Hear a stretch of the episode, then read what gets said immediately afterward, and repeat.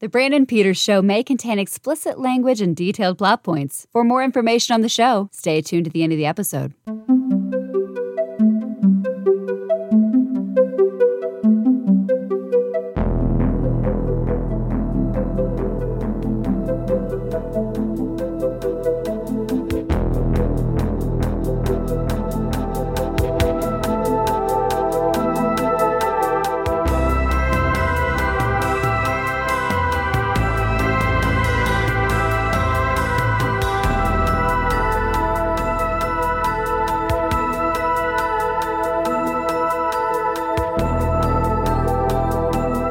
Now recording, and this is out now with Aaron and Abe. I am Aaron, and Abe is uh, unfortunately not here this time around. But Out Now is a film podcast where Abe and I normally discuss the movies weekly. However, every now and then, like the special bonus episodes, whether it's one of our fun commentary tracks or something completely different. But this is our commentary track for November 2022.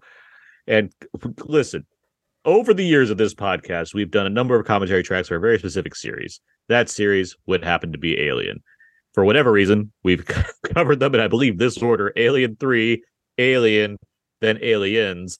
Not to be forgetful, Alien versus Predator Requiem. We did the first first of all these things. But now we finally got to it in honor of its 25th anniversary. We're talking Alien Resurrection.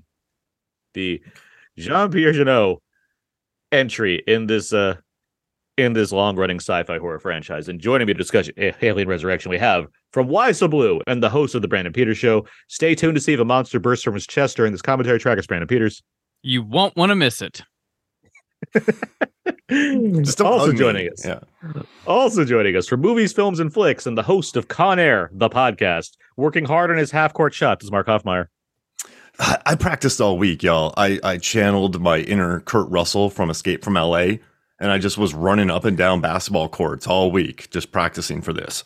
It was wonderful. Good. Wore an eye patch, And, uh, wore a sleeveless none- shirt, leather pants. None of, none of that backcourt press bullshit either. Good. I, I'm- 30, 38% from behind the arc. Yeah. Doing good. How are you guys doing this evening? I'm awesome. Very excited for this one. I, I haven't watched this movie since 97. Oh, wow. So, so uh, this was fun. I, I, I, I just haven't, um, I never, I didn't strongly love it. I didn't strongly dislike it. I just watched it. I was like, this is cool. There's some water bits. So no, I'm happy to watch this again and just sort of be reminded of this movie. This is wonderful. Yeah, I, I am curious of our our takeaways in general and what we're going to think of it during this viewing of the film. And I and I'm also just happy that we're finally wrapping up the initial Alien quadrilogy. so when they when they release the 4K set, they'll have they'll have our four commentaries to put on those discs, as I would assume would happen, and uh, we'll be we'll be just be set to go. I'm just waiting. I have a contract dispute and then I'll sign it. Well, we'll Okay. it. You can have mine for free. I'm just happy to be here. That's great. well, for those that are listening uh, and planning to watch the movie along with us, that was that's what we're going to do. We're going to talk over the movie as it's playing. Um, we have the movie currently uh, paused at five seconds in, which is just as the 20th Century Fox logo is uh, forming here. The camera is kind of hovering over the 20th, um, and so on the count of on the it's I'm going to count right down after three. four seconds and just before six. Yeah, exactly. That's how it works. The, I'm going to count down from three, and on the sound of go, we're going to press play and just start talking over the movie. So if you plan to watch along with the movie, feel free to set the you know the film up to that point, and you'll be good. Uh, for those that are listening just to listen, you're good to go. You just stay on that treadmill or drive in that car, do what you need to do, and just keep playing. Just keep listening to this to the to the magic you're about to enjoy as we talk about Alien Resurrection. Um, all right, are we good to go? You guys ready? Mhm, Mhm. Let's do it. Yeah. All right, three, two, one, go. And by the way, I loved Ah. y'all's Halloween Ends episode. I know I'm throwing it in Oh. there during the commentary. Oh, People are yeah. going to listen to this, but I dug you. it. Listen to it. I liked your discussion a lot. Great. Just throwing it in there for our alien resurrection conversation. it's nice saying the letters Fox. I so just seeing all these movies now Yeah. that don't have Fox in The it. dirty word. Uh, all right, so Alien Resurrection. This movie came out what Thanksgiving weekend, 1997, Yep.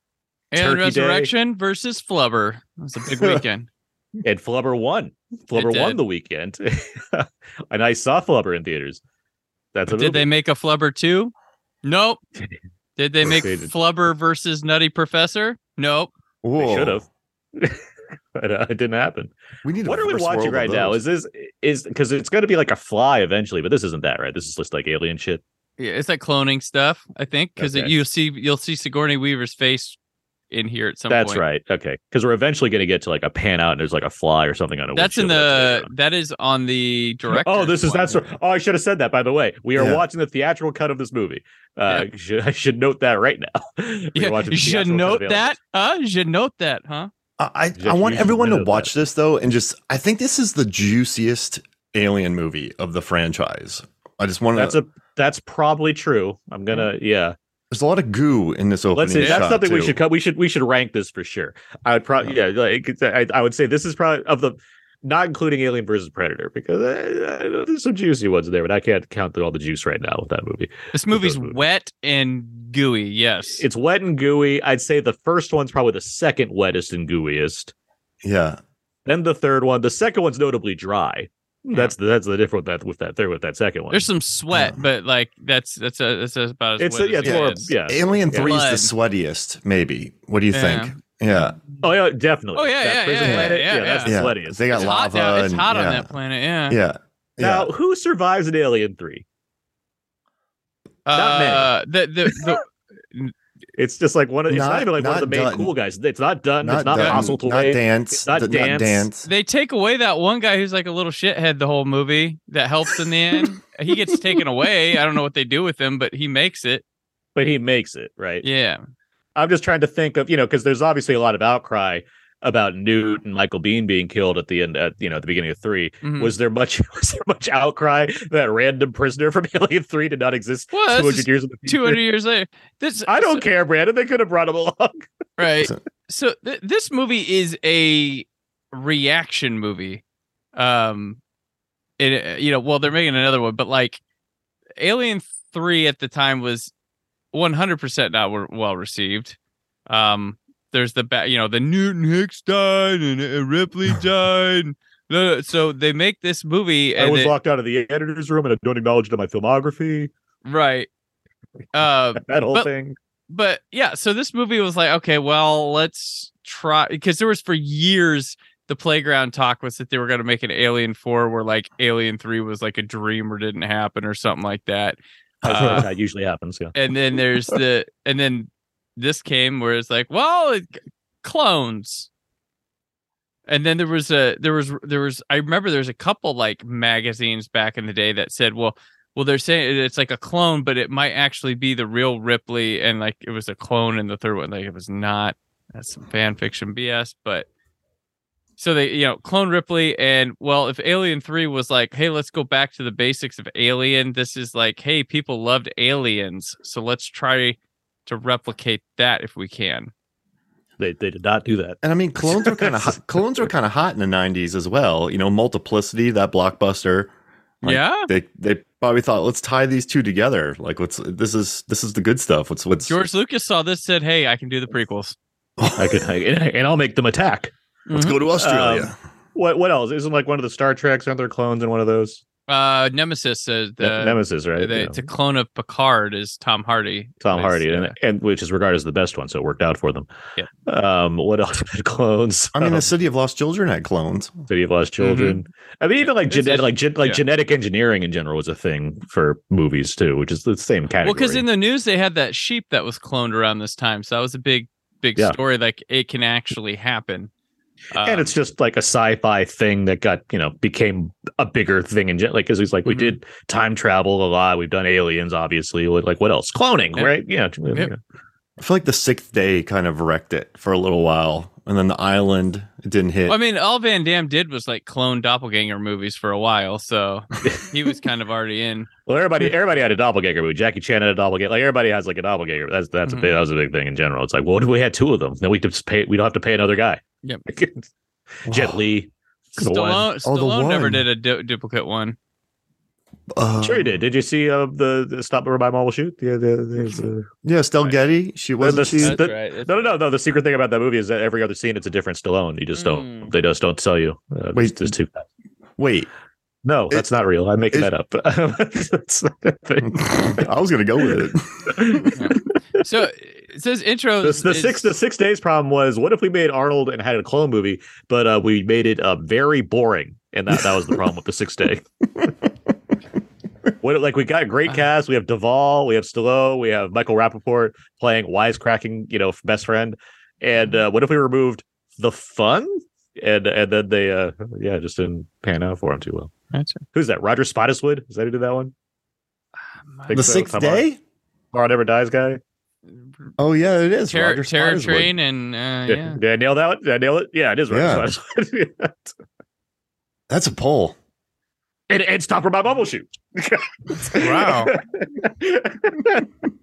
See that was Time. on that was on the decline of of Schwarzenegger at the time where it was just like oh yeah, because like it was like well after Batman end and of Robin, days that End yeah, of yeah. days. Oh that- yeah.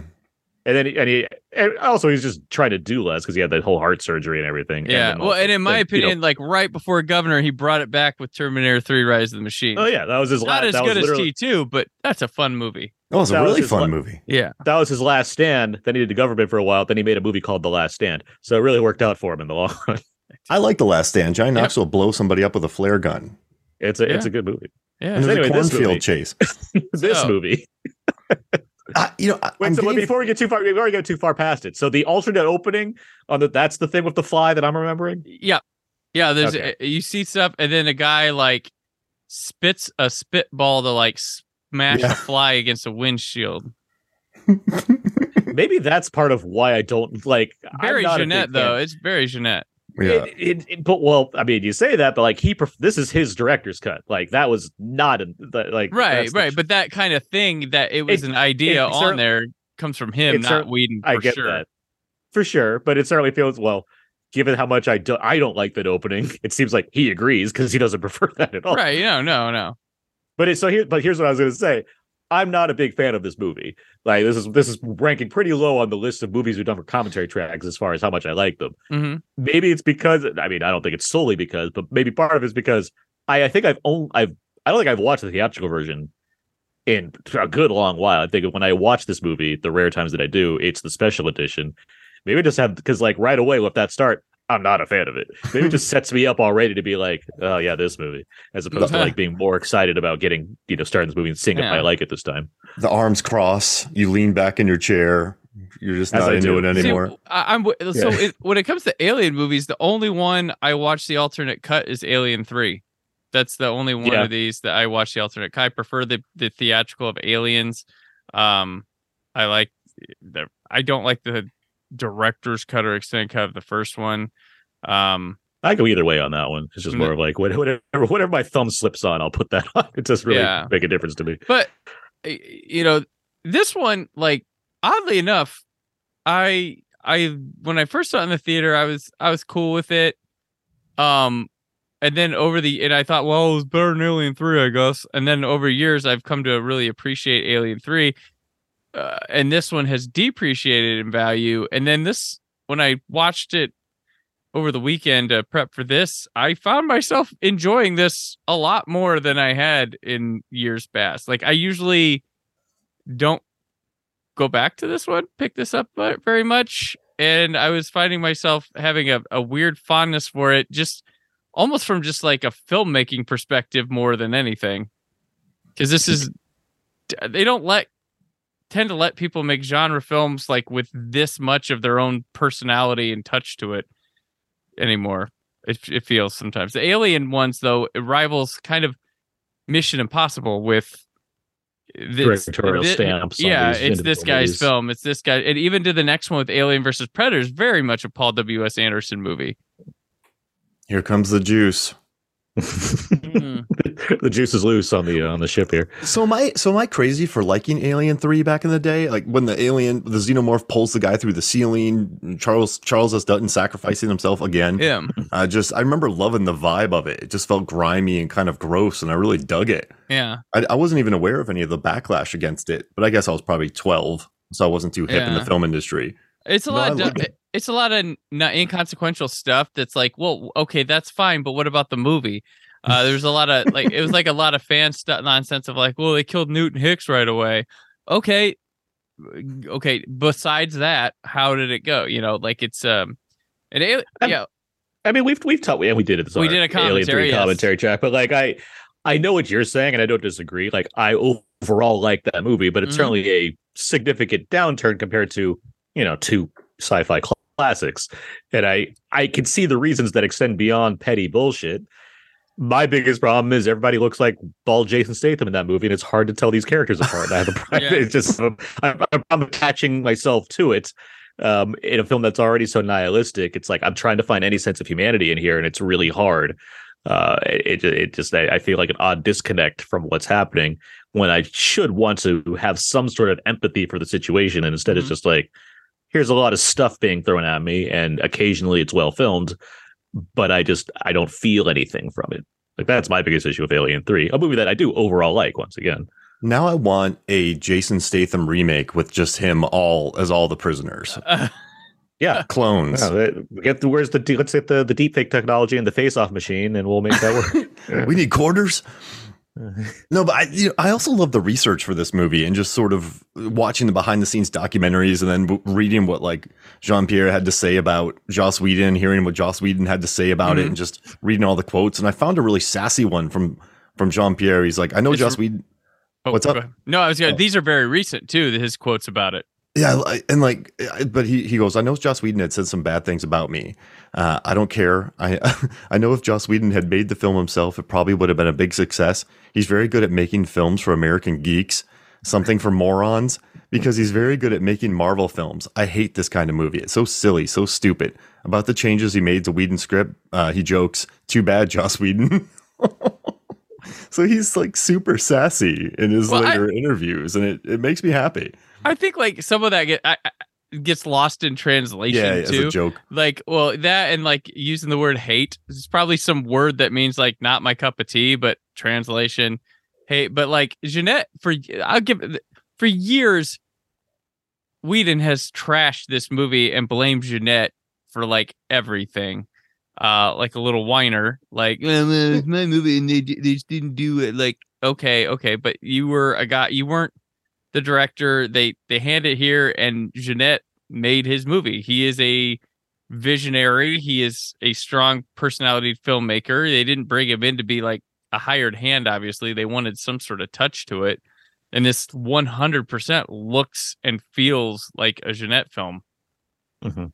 like i i just had recently had to watch children city of lost children this week on 4k and i'm like watching that and this back to back they're they're you know sibling movies almost it's the kind of thing where it's like, yeah, you can moan that the the filmmaker didn't capture whatever spirit you're going for in your script, but at the same time, it's like you did write this story. I mean, it's not you're Yeah. not a you're not a 100 percent free of free of things here. I, I I don't I don't know if you know the the idea of making this thing to begin with, as Mhm. far as like, well, we need another one of these. We'll Yeah. yeah, 200 years we can have clones. It's like that's it's a lot of shaky ground to build off of already. Uh, and a bit if you're if you're Joss Whedon, a person that's known for good writing, and you're saying it's the you know everybody else's problem, maybe you just didn't get the best script out there to begin with. I mean, there's a lot of problems from all over the place. I'm is what I'm saying, not just one person. Like it, you know, I, I could you could say this resembles a Jeunet film because for one thing it is one, but it also looks like one. Mhm. Could you? Mm-hmm. yeah Could you? Could you say this feels like a Joss Whedon written film? yes certain lines for sure. yeah it- it's a Certain lines for backdoor sure, pilot yeah. for firefly um Whoa. We haven't talked about this cast at all yet, but it's certainly for one thing we have Dominique Pin- Pinon, uh, who is you know a, a mainstay in Jeunet's films, but just a chock like a, a whole list of character actors, along Mhm. with obviously Oh, uh, Oh Weaver God, and, and Wincott. Winona Wincott, yeah. Wincott's Wincott, awesome, you got yeah. Brad Dourif, Leland Orser, Raymond Cruz, Dan. We had Dan Hedaya earlier, Mhm. uh, trying to hide all the hair on his body. Uh, J.E. Freeman's in this movie. Like, there's just so they're very many, much like, going for the aliens cast roll Mhm. call that's what they're doing like big big personality wisecracking characters all over the place what they're I, I gotta say is uh, you know so I'm 40 years old, but whenever I see Michael Wincott, it always makes me happy because I just think back to Robin Hood, The Crow, Mhm. like his 90s run, and then he was just in uh, Nope, Nope. which Yep. made me so. When he popped up on screen, uh, like Oz Perkins pops up too, it just I was like, I love this movie. I, I, I don't care what else happens. They could just read Infinite Jest for the rest of it. and uh, I would be uh, happy. He's rocking his nope haircut in this movie, by the way. He's going Yeah. for the crew, crew for the crew cut. Yeah, just I love his gra- gravelly voice and just I, I got the, he he fits so well in this world too. He's like he adds grunge to the grunge, and it makes Well, me happy. You almost like want the side spin-off movie of like his adventures like you get from him, but and the Well, way yeah, he, the whole, the way he deals the whole with Ron Perlman crew. Yeah. And also the lighting too. I was reading Mm-hmm. about this, like Darius Khondji. I mean, the, dude- that dude shot Lost City of Z and The Immigrant. Like he's a beast. I know it's years later, Yeah. but like I just watched. Uh, I just watched Inarritu's film Bardo, which is shot by Khondji, which just looks at me like, yeah, he's a. Fan- I mean, among other movies, did a number of what Woody Allen's movies. At this Oh, point, he's uh, like he's he's done. Well, a, he's yeah, worked with a lot of people. also in this movie, uh, the space, uh, great, it's 200 years in the future, so it can be, but like the space and tech feels different than the three aliens that came before it. Like there's a there's a grime to like I I uh Lost City Z, I, I felt like um Jeunet's kind of like a king of like grunge fantasy sci-fi type movies uh in the 90s like there's a whole lot like dark city type movies Oh, stuff like that you know like there's this there's this kind of grunge um Khondji look- shot seven. That's right. That, that- speaking of grimy Oh, okay. movies, Oh, in the man. 90s, he shot seven. but, so but this very much hits the grunge look and stuff and it's it, it, plays like differently uh than like you would because alien to aliens yeah you know like it feels like the same tech and all that stuff uh pretty much there's some added elements to it or one upping this feels like they started coming up with stuff on their own not going from a lot of that. And luckily some of Jeunet's like filmmaking and his his uh, mind uh, for like space and fantasy kind of molds with the alien stuff a bit naturally, but a lot of this just kind of feels new. Khondji has worked with uh, Fincher, Allen, Jeunet, Van Sant, Polanski, Wong Kar Wai, Haneke, Boyle, Frears, Bong Joon Ho, Refn, PTA, WA, Wes Anderson, Jonathan Glazer, Pablo Loren, The Safdies, and Inarritu. He has one Oscar nomination. What do you think that was for? Oh, um, I don't, I don't want to cheat. Uh, I'll tell you. It's a, it's a, it's Alan Parker's Evita. oh, Oh, Louise. Wow. Okay. I mean, I'm not, I'm not crying for him because he stayed busy, but yeah. uh, you know, Deserves a little more love. Yeah. But I- like I I was also listening to he and Nigel Phelps, the production designer on this. That dude worked on Batman. He was the like the Batman and uh, Judge Um, Dredd also. yeah, just, like a master of crazy looking gothic cities and weird sci-fi shit. absolutely, and they like teamed up and they kind of changed how I look at the lighting too because they went around the set and just built the lighting into the set, so they didn't have to hang a lot of stuff from the like this the the soundstage like ceilings, the mm-hmm. rafters. Like when they walked through it, they just flicked it on. So like I, I dig like a lot of neat work went into this movie stylistically and the way it looks. So after learning all of that and then watching it with new eyes, like I didn't know any of this when I was 15. So just watching it now, I really dig the vibe. There's a lot of ring lights though. Mhm. That, that kind of bot like it's like where where'd that ring light come from in their pupils? But other than that, like it's it's just a good looking flick. Yeah, that's what I was. I was talking to Aaron before briefly, like about like I'm like, man, it's this this look of this thing. Like I'm really I I don't know if I was enlightened or something, or just like, do movies just suck now? A lot of times at this level, where I'm like, this just purely visually, this movie's so interesting to look at, or and it's got because that's what the effort gets to go into, right? You get to put it into like we're, we're we have actors and we have practical effects to build because we don't have copious amounts of CG to just Right. layer over it. Not again, as we always like to emphasize, not that it's just press a button and it's easy to do CG, but there is a certain sheen that's created from one thing versus the other thing, and having practical effects in the '90s like this, especially in a fran, you know, a, a a marquee franchise like Alien, and Mhm. like you know, similar to like the Bonds or the Batman movies of of this time, you're you know you're given the money to do the thing that you want to do. You're given the money to make it look Mhm. a very specific way. It's like, yeah, we're not just making a sci-fi movie, we're making an alien movie. So let's give them money to make an alien movie. And who's doing it? Jeunet, who's a guy that's very obsessed with production design and lots of very specific kinds of details. And so it is going to have a very specific feel to it, as opposed to just being another one of the. Even even now, like I saw Jeunet's uh, most recent film, that's title is escaping me at this moment, but it debuted on Netflix um, a few months back. Uh, Big Bug, um, and um, it has more CG by default in it, but it still feels like a Jeunet film because yeah, he's an auteur. He's a guy Yeah. that has a very specific idea of how he wants his films to look, and he knows how to capitalize on that. Mhm. Today, you know, here or there, we get some things that come through when it comes to like major blockbusters, depending on just the filmmakers involved. Like you get your Sam Raimi into Doctor Strange, and they had surprising amount of Raimi in there, which was nice. Oh, but yeah, for Yeah. the most part, they're just not driven in the same way by those filmmakers, so you just get less of it. Yeah. I will say if I could, if I was a special effects guy and I could go back in time to work on one movie, I would go back on this and do all the smoke work. Like I'd be Yeah. the smoke, I'd be the smoke guy for Alien Resurrection, and then I would just retire because there's a lot of smoke in this too. There I would have tubes of deaths everywhere. It's pretty smoky. All, all the alien movies are pretty smoky. I feel like that's underrated. They always have anything. something like we, shooting smoke in a corridor. It's like Yeah, yeah. Like it, it- it's very necessary for alien movies to to preserve the mystique of the xenomorph as it's around or whatever. But that because you know we always want to talk about the slime, right? Slime is a big Yep. deal in all these Mhm. movies, but smoke, huge aspect of alien. so this is something that, like just crazy like so like what call and uh you know michael wincott and their, their group is like they nabbed some people and cryogenically frozen and like dropped them off to be like inseminated by aliens like that's just that's crazy yeah, it's a lot, a lot to deal with. there's the Not enough- basketball scene Oh, it's, I remember So- watching this in '97, and Mhm. this movie's I, I don't know. It, it- I loved Aliens. I liked Alien Three. Just the the camera movement of this, and just the way this moved in the basketball. I mean, ev- basketball's everywhere in the '90s, though. Mhm. It was pretty much every movie. yeah But but I, I was like, what what's kind of happening here? This is this is not. Oh, this is an odd Ripley for me. I, I remember feeling this sort of uh, expectations. I guess were sort of blown out the window. And it didn't ruin the experience for me, but I just remember feeling this like just this basketball scene is just stuck in my mind for 25 years. I don't know why I haven't been able to shake it.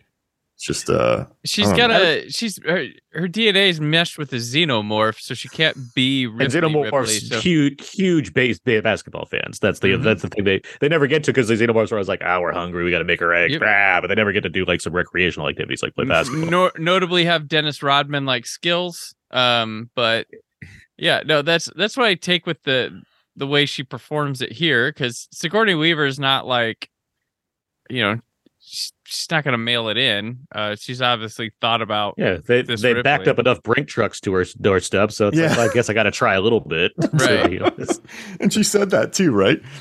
They they backed up enough. Yeah. She said they backed up a truck.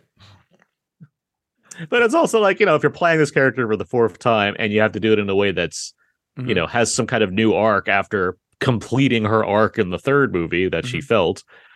You're gonna, you know, you bring something new to it. It's like, okay, she's a clone. She has special powers, which is, I guess, insane basketball skills and super Mhm. strength. Tho- just those two things. Uh, so it works out. Chucky will bring you back to life. There we go. Here's the shot. Oh, Chucky. So the big thing about that shot, right, is like she practiced for days and days and days to do it. And the myth was that she did it on the first take. Mhm. In reality, it just took like a lot of shots, and they're like, one more time we'll do. They'll try this, and they'll just replace with CG. And she got and she got it on that one time. So it's she still made the shot, and then the camera has a thing where like it's not high enough to see her actually like you can't really see the shot be like you could it could be you one could presume it's faked because it's not entirely in frame but Mhm. they still edited enough, so it's like eh, it looks fine. oh, the foot rub scene. Yeah. Of course, Win- of course, Wincott rubs feet. Yeah, That's a that's a very Wincott move. uh, that's most of his arc in The Crow, him and Bai Ling Yeah, just rubbing feet. Mhm. with longer hair, and that's a lot of uh, him and um. in, Look at that uh, transition from a foot in- to the in boot. Prin- Oh, in, uh. Prince of Thieves. It's him and Alan Rickman. Uh, he's constantly like, "Sire, can I rub your feet?" And he's like, "Ah, I'm busy." I'll rip your heart out with a shoe. Sorry. um, as far as these cast goes, I like to tend to, you know, I tend to like to read who else was considered for a lot of these roles. Um, Angelina Jolie turned down the role that Winona Ryder would play. Um, Yeah, they would, they'd Which, both go on which to girl interrupted do you want? they'd, they'd both go on to star and Girl Interrupted together. Um, I would have taken Brittany Murphy. I heard you did Alien. Yeah, yeah. Did you like? Yeah, it was pretty cool. I'm probably gonna be in the fifth one. Oh wow, nice. uh, the character J.E. Freeman plays Dr. Wren. He was written for Bill Murray. um, in an attempt to be like, hey, we can get Sigourney Weaver and Bill Murray back together again. Uh, didn't happen, obviously, but be curious to have Bill Murray pop up in an Alien movie for whatever reason. Mhm. um, and uh, what else? The last one, um, the the first mate guy, It's like a vending machine of xenomorphs. Sorry. the guy, the guy with the dreads, um, Gary Dourdan. Uh, He Mhm. was written for Chow Yun Fat. Uh, they wanted Chow Really? Yun Fat to be in this role, and um, Chow Yun Fat's agent turned it down. so, Well, that I, makes uh, sense right around 97 because, yeah, you know, Jackie Anna Chan. King's Like, coming out, and Yeah. it's- I hung out with Gary Dourdan one time. oh yeah, on what the set of nice guy. No, no, no, no. Uh, it's just my friend bounced at a nightclub or whatever, and I was out hanging with him after he got off work or whatever, and he was juice. he was there, hang out with us, sat at a table with him. We told told jokes together for a bit, but after every joke I told, he's like, I can't tell that to my daughter. It's like, all right. Don't know why, but that was his reaction, like every joke. Two men walk into a bar. The third one. and then jumps. and then like a year or two later, he didn't get like some domestic like battery charges against him or something too. I was like, oh wow, he messed up that CSI money. yeah, Smooching there- scene. Yes, there's a domestic violence charge as well as a bit of a possession of drugs and heroin, ecstasy. yeah. Oh, man. He was nice when I met him though. That's goo and slime right there. Mm-hmm. Yeah. Mix of both. It is fun that the xenomorph has so many different like elements to it where it's Yeah. like and they're all like various forms of like liquid like a gel but it, which must get confused It's like okay so it's slimy it has goo also it bleeds acid like geez get, get it together creature Figure it out. figure, figure out your thing here Mm-hmm. And they grow so Meanwhile- big so fast. I know so many people have talked about that. I mean, they're the perfect weapon, but I just love how yeah, fast these little things Ian grow. Holm's all convinced like this thing's perfect I'm like pick a lane you know Yeah, it's a beautiful specimen. like if it was that perfect, it wouldn't juice everywhere. Because then you're like, where's the where's that xenomorph at? Just follow the juice. Well, I, So the i- the idea is like what they they can be weaponized. Can- so what do you do? You go to a place where your enemy's at. You drop off the xenomorphs. The xenomorphs kill your enemies, and then you do fuck what? You can't go there. The xenomorphs have taken over. It's such Do a you want to go fight them? like, I hate Planet Xandor. I'm just gonna drop some xenomorphs out there. well, and then what do you do head then? Like, oh well, we'll get rid of them. We'll nuke them. Well, why don't you just nuke it to start? like, So sorry. I just I want to ask what's what's Winona so first off Winona Ryder on the on the poster like Yeah. on the poster credit it was a big deal. Like, she was doing a genre for, movie. Good for her agents. Good for her agents getting her out on the poster next to Sigourney Weaver for one thing. You don't get that. Um so we know she's eventually she's a robot. We don't know this right now. Do Nope. we suspect this? Did anyone like? Did any of you guys think like, oh, I wonder if she's the robot? Like, we assume there's gonna be one. Well, no, right? no, like movie. I mean, not really, because she's got it. I it's supposed to be like a shock when she gets shot, and you. Oh, for sure. Yeah, I'm, so, I'm not saying her specifically, but we we know there's going to we where we I don't even know if we're thinking about it, but like alien movie, so there's a robot Mm-hmm. Yeah. somewhere in here, right? right. Well, Alien Three just had like Bishop beat up, so the first two had a robot, and then the third one. Obviously, the first one's a surprise. The, sec- the second one's like we're showing you, we're telling you up front that he's a robot. The third one's like, yeah, we got the remains of the fur of the second one. and then the- the guy who shows up later probably is a robot too, but Well, we only have to assume he is just based on the fact that sequels exist, or like Alien vs Yeah. Exists. So we have to like make assumptions. Well, I mean, it tears his face off, and he's still talking. So, well, not He gets a big off, wound on his face. His ears yeah, hanging off. Yeah, he's wounded. It doesn't mean he's a Oh. robot. I'm mean, he swears to her that he's a real person. I guess just learning she was created in a lab, I assumed she was the android, so then I didn't think that Winona Ryder would be anything. Yeah. I was kind of confused of her in this movie too. Like this was this was different casting for sure. But people kind of bag on her performance. I don't think she's that bad. No. No. I don't think she's bad. It's just Oh. like it's an off, it's an offbeat performance in an offbeat movie. Right. But that's my, but that's my issue with the movie. I feel like it's it's wearing a lot of offbeat hats in a way that's you know that's fun in Burton land. In, the- in this in this world, it's like okay, like I get that you you want to be an alien movie, you want to be a dark comedy, you want to be this like ensemble cast thing. You need to have Weaver doing her thing. You have an assortment of character actors all doing their kind of thing.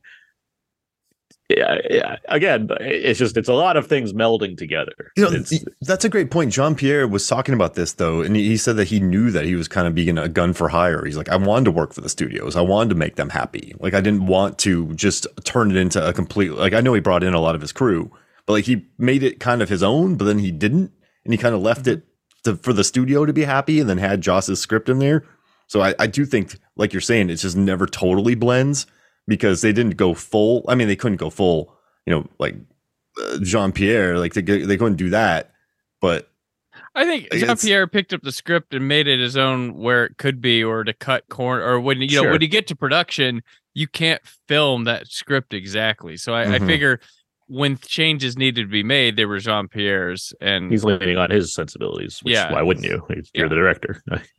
and I, I I do actually I do remember in the lead up to this like call the uh, Winona Ryder character was like in the synopsis said something about has a secret. I think there was something like that, and oh no, secret was Well, one would oh, assume because I mean, based on the fact that it's Winona Ryder, she's on the is like, and she hasn't done Like- a lot in this movie beyond just kind of be around. It's like clearly something's going to happen involving her. Either she's going to be a clone of Newt, or you know, s- something wild. Like we'll I see mean- what happens. in the two sequels before this, there was nobody of Winona Ryder's stature cast in them at all. Like there, I mean, Michael Biehn wasn't a big star. You're not wrong. No, the the Aliens mm-hmm. cast is pretty like there's a lot of like character actors and people Yeah. that are newish, but yeah, there's no A- one that's Alien no risen up. has Tom Skerritt. Alien is Skerritt. and- Skerritt's the star, and and- Yaphet you know, Kotto. And, you know, it's got and John Hurt. Yeah, John Like, Hurt. you're- Yeah. You're you're walking, and that's I mean, we certainly we talked about this with Alien. You're walking an Alien. If you see it for the first time,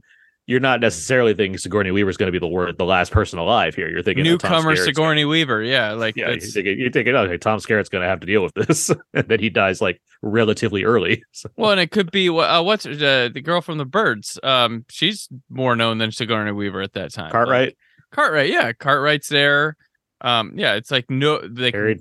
well-known character actors and stars in Alien, and then Aliens is like James Cameron players. Um, and you know that's really oh what you got. man, through the legs and up to the guns. Yep. Some good shots. And I do like Near Dark too, because that's like Cameron's players in Bigelow's movie. Totally Right. random, but you're talking about Cam- like, Yeah, talking yeah. about Cameron's players. I, I, love, I love that cast. Does he? He does he? Did he produce Near Dark? Is he on? Is that a Cameron oh. production? Oh, I know he helped get those actors in it, but I don't know if he produced Sure, it. they're or not. together at that point. I would assume. Yeah, I can. I'll look it up. Is Blue Steel a Cameron production? Strange Days is for sure. I know that. Oh yeah. No, it's not. It's not a James Cameron didn't Oh, produce man. on Near, Near Dark. Is that a canteen gun? yes, it looks like a canteen gun. Hubie from Hubie Halloween would be so happy. Uh, I love that canteen. I don't care.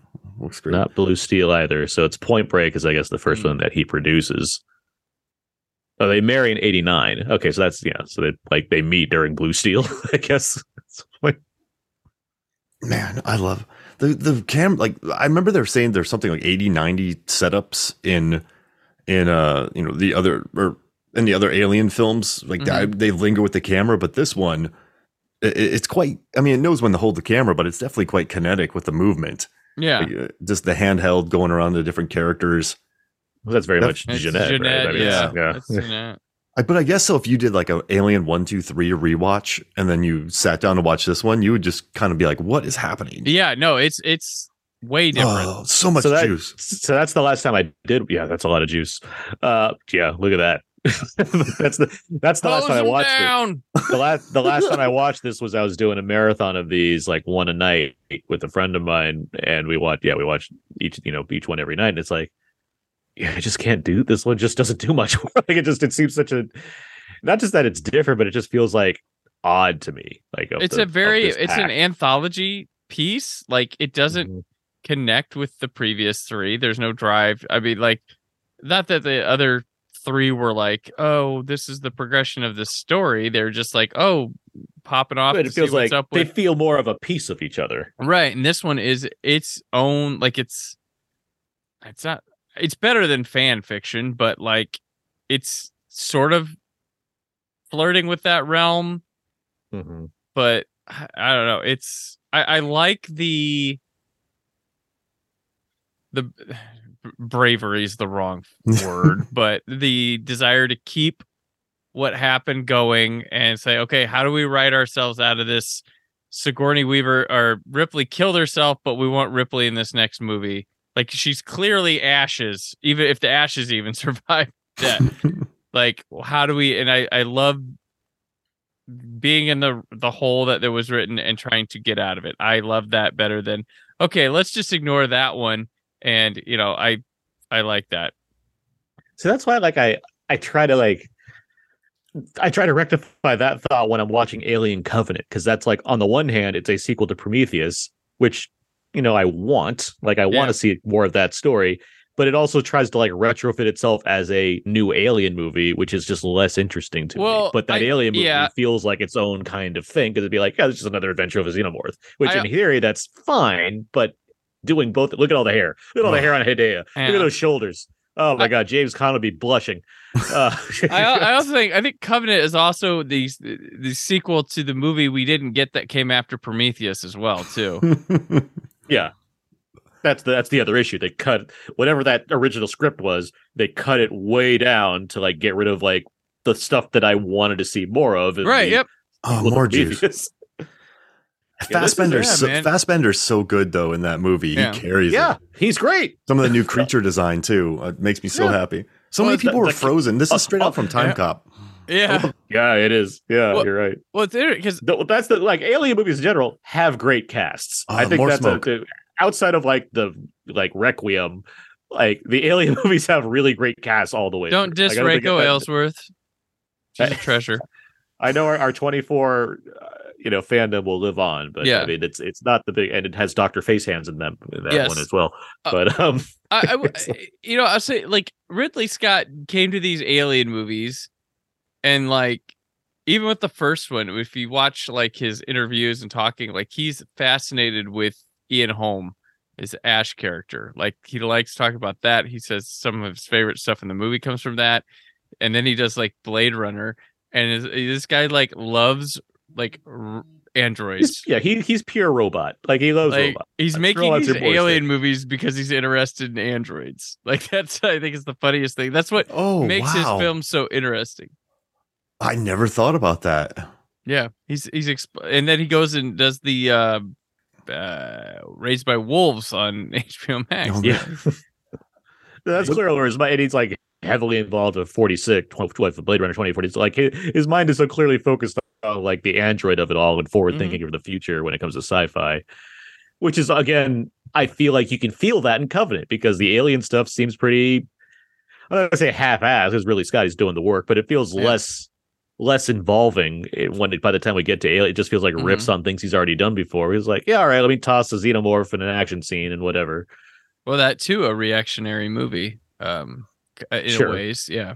It's like it appease the studio while still doing my own thing. Like as much as that is reactionary, as much as it has Mhm. like you know trailer shots of a xenomorph on Yeah, a in the spaceship. shower. It's, Right. it's still a like a it, it- like I said this at the time. It's like oh you think Alien Three is nihilistic? Watch this fucking movie, and it's just like everything's dire, everything's everyone's going to die. Every no, Right. there's nothing to believe in. Michael Fassbender wipes out an entire race of people because Yep. why not? He's fucking Alexander the Great. He can do whatever he wants to. Like it's it's so dark and so mean spirited. It's like that's not a conventional studio movie by any means. Mhm.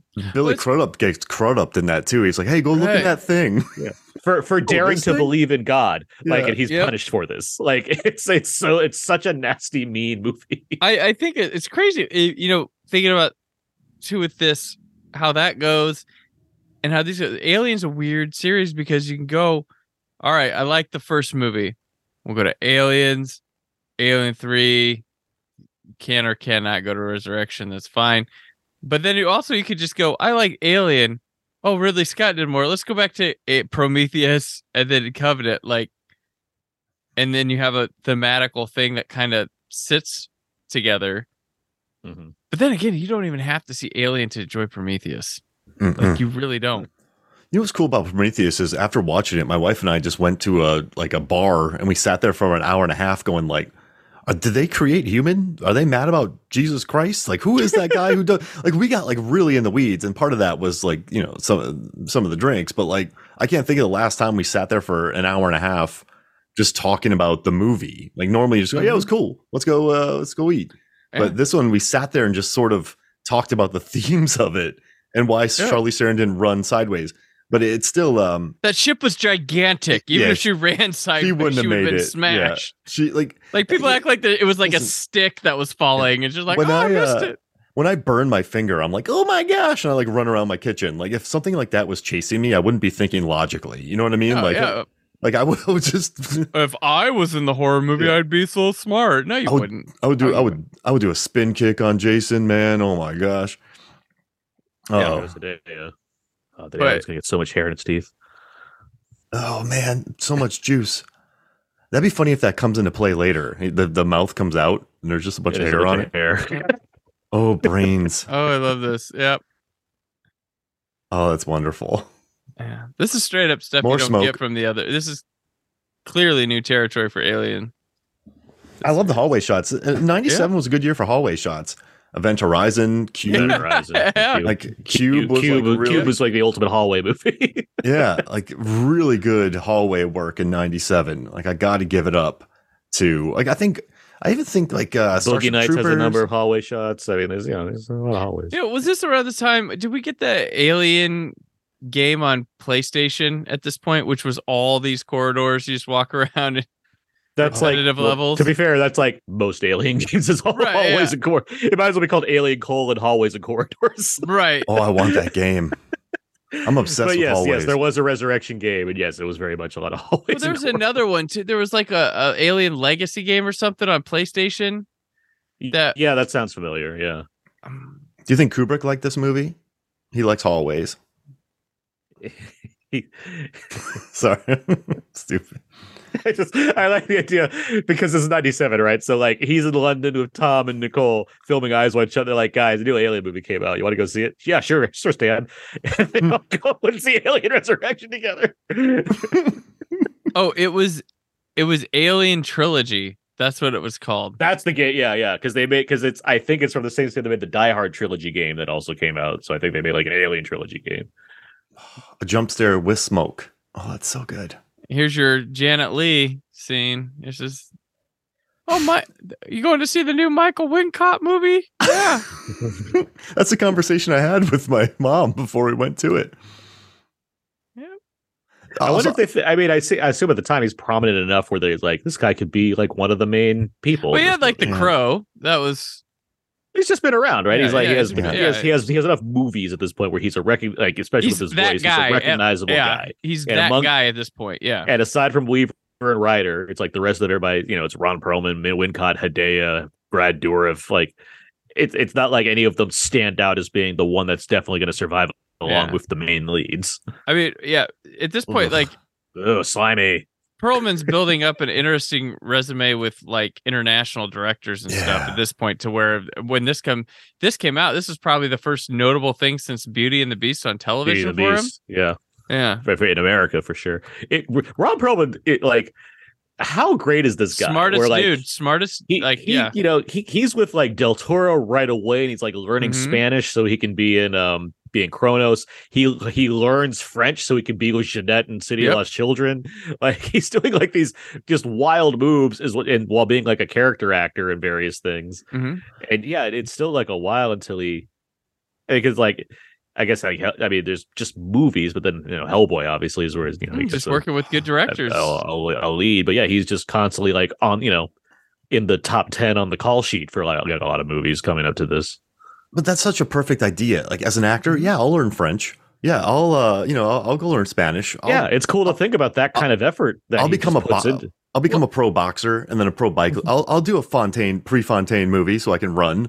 Like I just I would get in the best shape and speak ten languages and then just Well, get paid for it. and people especially in the 90s i mean eh, with i mean united states people aren't realizing like uh, international appeal is big um, and would become even. It would just continue to get bigger. Like, um, sure, he's not butts and seats there, but he's a star from te- notable star from television. I'm sure that Beauty and the Oh. Beast show sold internationally. Oh, for sure. Um, and you know, uh, one of the, my favorite notes of things, one of the biggest international stars globally of all time is Franco Nero, but in America, Mhm. no, no, but he was like the biggest star on the planet for anywhere but America through like 70s and 80s. And then, you know, he gets notable here for, oh, the bad guy in Die Hard with a Vengeance. But that guy was like a sensation. Die Harder. Die Harder. Die Hard 2. Die Harder, yes. Uh, Renny knew what was up with him.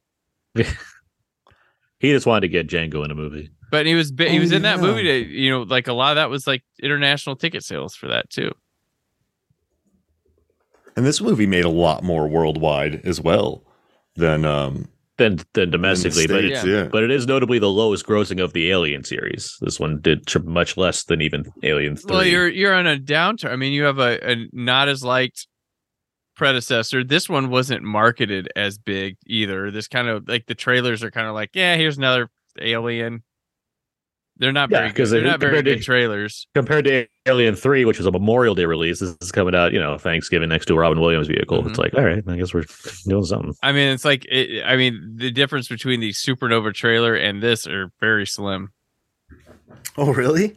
I mean, just the kind of trailer where it's Oh, like, got yeah, it. here's a fucking sci-fi movie. That has to come down to like, Like, I- I kids, assume- it's a cool slug I- in there. I assume that's like test screenings and stuff where they're like, yeah, this movie's not very good. It's not. It's going to get reamed. Why should we spend too much on the marketing for this? Well, well, they put it on Thanksgiving weekend though. That's a significant place to stick it. Were they, put the hoping for a big They put the mist on for a big opening? I mean, it's Were just they hoping for a big opening weekend? I, I think. think I mean, you gotta like if you're I would, putting you there- have to by default because yes, it's an alien movie, so it makes sense to put it at a notable release date. But I would say it's just it's the same as it's just counter programming, right? I mean, it's it's coming for flubber. in the for Flubber, and you know, every and it's ninety seven. There's a lot of like Starship Troopers open open the Yeah. month, right? I mean, there's a lot of things that are coming out at that time. yeah, Let me look at the list here. This was out of the theaters in four weeks. yeah, it wasn't this there long one. at all. This It was a one quick just kill. dropped. Like the, the people, the, the word of mouth behind this thing must have just But been. it's a for the fans movie, like Yeah, Scott likes to say. It's a movie that's for the fans at this point. That was There it. The nobody- uh, open. It was Nobody else applies. Second weekend of Anastasia, Flubber, The Anastasia, the like, Rainmaker, yeah, have Jackal. the man who knew too little, of course. Bean was Uh, on its ascension. Yeah. Uh, there's This is oh, the Little Mermaid was in theater again. Little Mermaid's back in theaters. I saw Mortal Kombat Annihilation in theaters. That sucker mom. dropped from first to sixth. That's crazy. Um, Yeah. yeah, there we There's go. some good monster movies though in '97 though. Anaconda, Relic, Starship Troopers, Mimic, Men in Black, Lost World. Like it was a good year for people who like monst- juicy monsters. Eat Juicy monsters specifically. Jon Voight getting spit out by that anaconda, super juicy. Mm-hmm. This is a wi- this is a wild Thanksgiving. Midnight, Midnight in the Garden of Good and Evil, Mortal Kombat, The Rainmaker, Alien, Flubber. Like a- like a, a wild combination of movies to be like everybody, everybody in the family's got something to see. What are you seeing this weekend? I don't know. Maybe the, Really? the Rainmaker, maybe Flubber, one of those. You know, I, I it, it's kind of odd. So this movie it, like opened at 16 million, and then four weeks later at 47. Nowadays, that would be pretty awesome, right? Like you you sink Yeah. like a rock after like the 16 you, you would, but then you know that this got there like that, people would kill for that now. And Flubber had basketball too. Just want to put yes, that out there. very much, very much did. Yeah, 47 million. Uh, that, by the way, we, we talked over the scene, but for one thing, Dominique Pinon's character, great wheelchair. Uh, Yeah. that Oh yeah. yeah. If if Hugh Jackman wanted to make a joke about what they call you wheels, this would be the one to do it for. Mhm. Uh, but um, also that whole like when little drips of alien xenomorph blood's getting on him. That's my nightmare in this series. Oh, yeah. Like, okay, alien kills me, I'm dead instantly, whatever. But like drips of acid blood getting on me, no, thank you. Like, I, I how do you even clean that up? Like, what do you, what do you do in that situation? Well, you know, it's funny. He gets the drip on his ear, and I was watching my son. He, Oh. my son was like, "Why did his ear fall off?" That stuff. Yeah. It's like I don't know. Maybe it's just a little light burn on him or something. But Um, It, it mixes differently with the steel than it does human skin. Right. Mm. Yada yada. yeah. You know, you know what movie this kind of like feels like it it could hang out in the same universe with is Jason X. Yeah, yeah. I was Oh, thinking easy, that yes, too. Yeah. for you know, sure. they This feel movie, yeah. Jason X is like, well, can you make Alien Resurrection but with like five million dollars instead of See, that's the thing, though.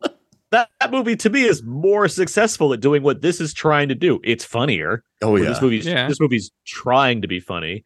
Um, I I think it's accomplishing the goals as far as it has a certain kind of atmosphere and tone to it that feels consistent and Yeah. entertaining throughout. Where my you know issues I have with this movie aside, my my biggest problem is I'm just I get kind of bored in the middle. like it's Yeah, just not yeah. it's not very moment to moment exciting like the other Alien films are to me. right? Well, and you're crowded with characters that aren't dying off enough Yeah. quickly enough. Um, Exactly. Yeah. Yeah. the uh the thing is like here too like you go into comedy but like the three movies leading up to this have not built you to go oh aliens funny um because the last one was really dour and then It's aliens the most dour. like, yeah.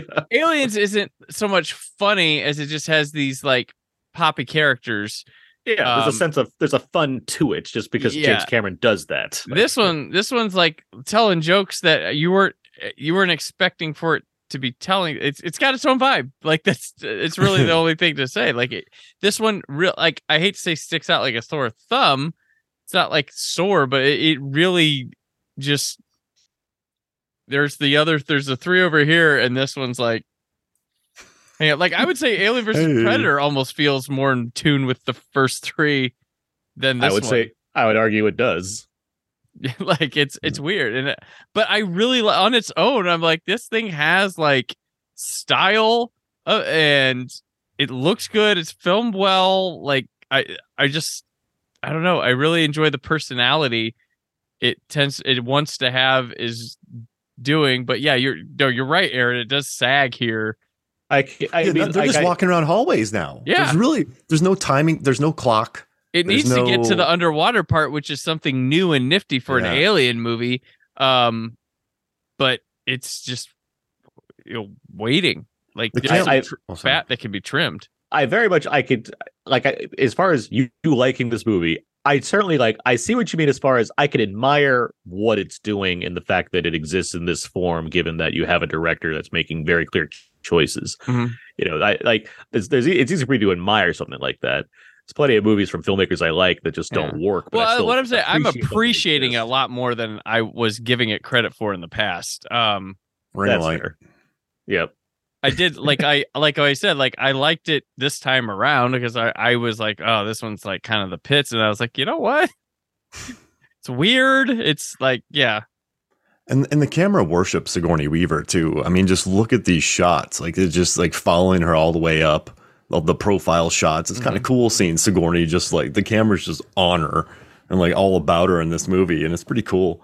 That so yeah. yeah.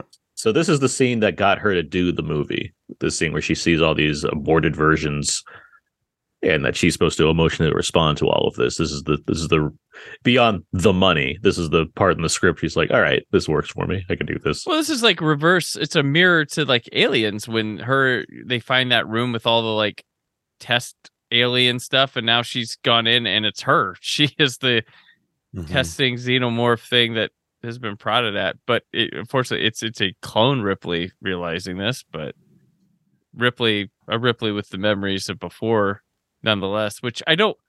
We're supposed to know that she has the memories leading up to her death or whatever from that, but I don't feel that. I feel like this is a new person mhm. discovering. You know, like that's kind of the, one of the weak parts of uh, this I- portrayal.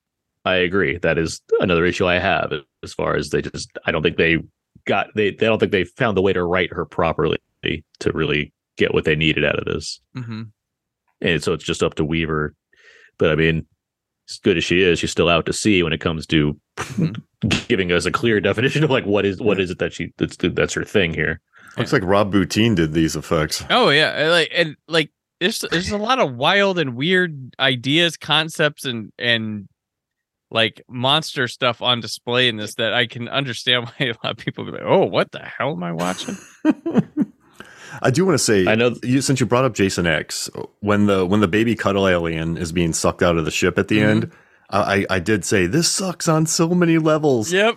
Uh, that's the first thought that came into my mind because I Yeah. love that scene in, in Jason X. Oh man, what a moment! It's a sci-fi classic, Jason X. It is fun that uh, when you think of Alien Resurrection, I feel like the, the two scenes that you do think of are underwater scene and when that fucking alien gets sucked out of the hole. Shit, Yep, those seems like yep. those are the two things that everyone can glom onto as far as what is it that's memorable about this? Like, yeah, those those moments. Because that's a great visual of the Yeah. alien just in the water. And I mean, I like anything. I like any monster in water. Like I'm sold. So it's just seeing them like that new aspect to them. Like that what a great trailer moment too. That's one of the Mhm. things I distinctly remember is is the aliens in the water. It helps that it Even more so looks in the water. good. Yeah. Even for ninety seven, it, it still looks pretty good. Well, it's got one of the coolest alien deaths that isn't even gory or anything. It's just the way when the woman gets pulled away and it just kind of goes into a blurry. It's just really effective. Um, and just like spooky. And Pitof worked on the visual effects and he directed Catwoman.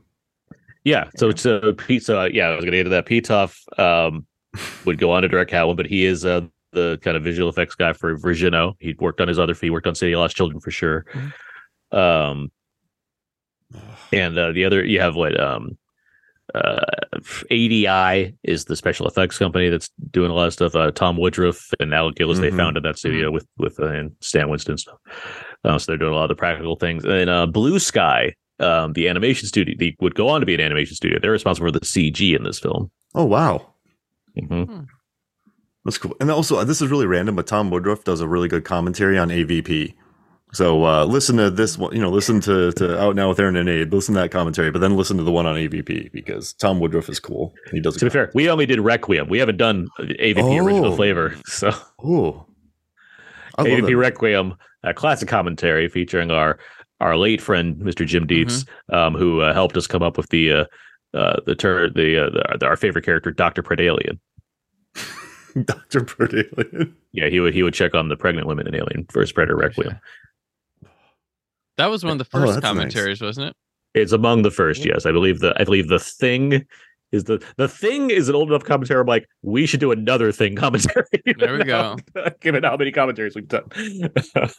The thing, comma two T O O. because the because the uh, the re the thing remake remake was coming out, and we're like, let's do a Mm. commentary for the thing. And so Abe and I, along with friends of the show, Alan Aguilera and Jordan Grout, were on that episode. And I, thi- I think we did it back to back. I think we did a commentary for the thing, and then we recorded our episode for the movie The Thing. And we were tired because we'd been doing four hours of podcasting. at that point. Oh wow. My attention span would be in the next state. I, I don't know if I could do that for the four hours. Uh-huh. Uh oh. Tuco.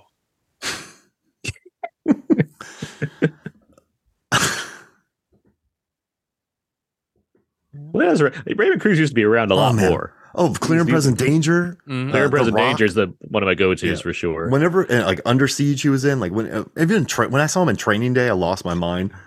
Just yeah, whenever he popped up, That's in like- movie, Put your always made me shit in. Yeah. yeah, put my shit in. that's like the last note. Like I know there's more, but that's like the last notable thing I see to think of. He's at. I I remember he popped up in uh, the Curse of La Llorona. That's that's I think the last thing I like. Oh, really noticed yeah. doing something. He pops up in that one. Llorona. He was fun in that one. La Llorona. I'm sure he does like tons of Oh. TV. Obviously Breaking Bad, but I'm sure there's like tons of TV he's on also. And good old blood in, blood out. Yeah, here we go. A hundred episodes of major crimes. So there. Oh, he's on that Something. major crimes money. Oh yeah. I, if I if I can't Yeah. if I haven't seen a character actor in a while, I assume it's some USA or CBS drama. that has to be the answer. Where's Jeffrey Donovan now on TNT? He, he's on Law and Order currently. he's on Law, he's on Law and Order. Oh right now. really? Yes, he is. hey. I do like his sort of resurgence in what Shot Caller, and I like him in Sicario a lot. Sicario, yeah. Yeah, yeah. I, he's always welcome when he's on screen. No, I he's always a like great him. presence. Yeah. I hear RIP, RIPD two is actually pretty good. No. I mean, it, the, the is not very hard to clear. Yeah, exactly. So, I mean, like, I'm sure when it goes streaming on Netflix, like every Universal DTV movie, I'll watch the 30 second trailer to see if I want to take all my time to watch it. And uh, you guys know, I, I sorry, I stay pretty positive, but I remember watching R.I.P.D. and just feeling like my essence was being taken from my body. This is Like, I just- for you. I felt, I felt, it was a real weird feeling. I got to tell y'all, I was like, uh, I was like, I don't know about this picture. Oh, good smelling scene. I'm still looking at, at major crimes, and I'm I'm trying to find out if there's a character that's just named like their last name is Crimes and they're a major, or if that's just Oh. the name of the show. Hmm. That doesn't seem to be the case, uh, but, but I wish it was. Major got- crimes. Who are we- you? We just major add- crimes. Where do you work? I'm in major crimes. we just added another cast member without subtraction here. Yeah, Le- Uh, finally, Le- getting Oh, a Leland man. Orser. Uh, Yeah. He was having a moment here. He had like what seven and He had Yeah. seven was his like yeah, very like, bad things. Oh very man, bad things. That that was his um his I- lighthearted comedic performance. have y'all watched that recently? Because I watched that and I th- I wasn't ready for it. Like, would I? one? I'm not a fan. no. Very bad Very, things. oh, I saw it in the theater, didn't like it, and haven't returned. Okay, because I remember being kind of young and I'm like, this is a lot. It is. I, Yeah. I saw it when I was younger when it came out, and I was like, I don't like how dark this is. But then I watch it again eventually, and I'm like, I don't like how dark this is. And then I and then I liked every other Peter Berg film more. so I mean, It's how's of those movies Well, where for Jeremy. Piven plays himself. It's great. guys, guys, guys, Slater. guys, guys. That and Smoking Aces, yeah, right. Plays himself. And that's what was like. I knew all of these guys, like Daniel Stern, Jon Favreau. Yeah, on Slater, like- paper, it's like, oh, this is gonna like, be look at this cast this is great. I saw that in the That- theater opening weekend. It was like, What's- ooh. What's the one with um Emilio? That's the like the the uh, similar kind of like dark dark night, like one long night kind of crazy thing happening. Judgment. Uh, Oh, Night? Judgment Day. Judgment Judgment Judgment, Night? Night. Judgment Night. Judgment What Night. a, what a soundtrack. Uh, that that's a great trilogy. Judgment Day, Judgment Night, and Very Bad Things.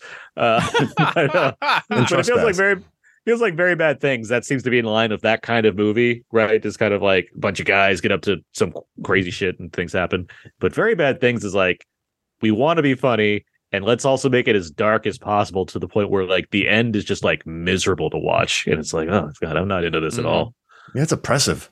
But you're It- right. it- it is she just had a speech telling a guy what would happen that the audience already knows what will happen.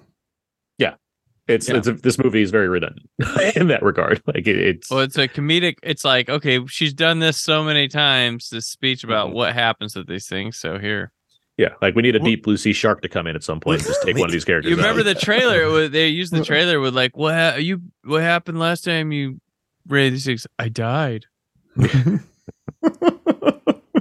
i do like this this will strap him on to the guy yeah, and it creates some good visuals too.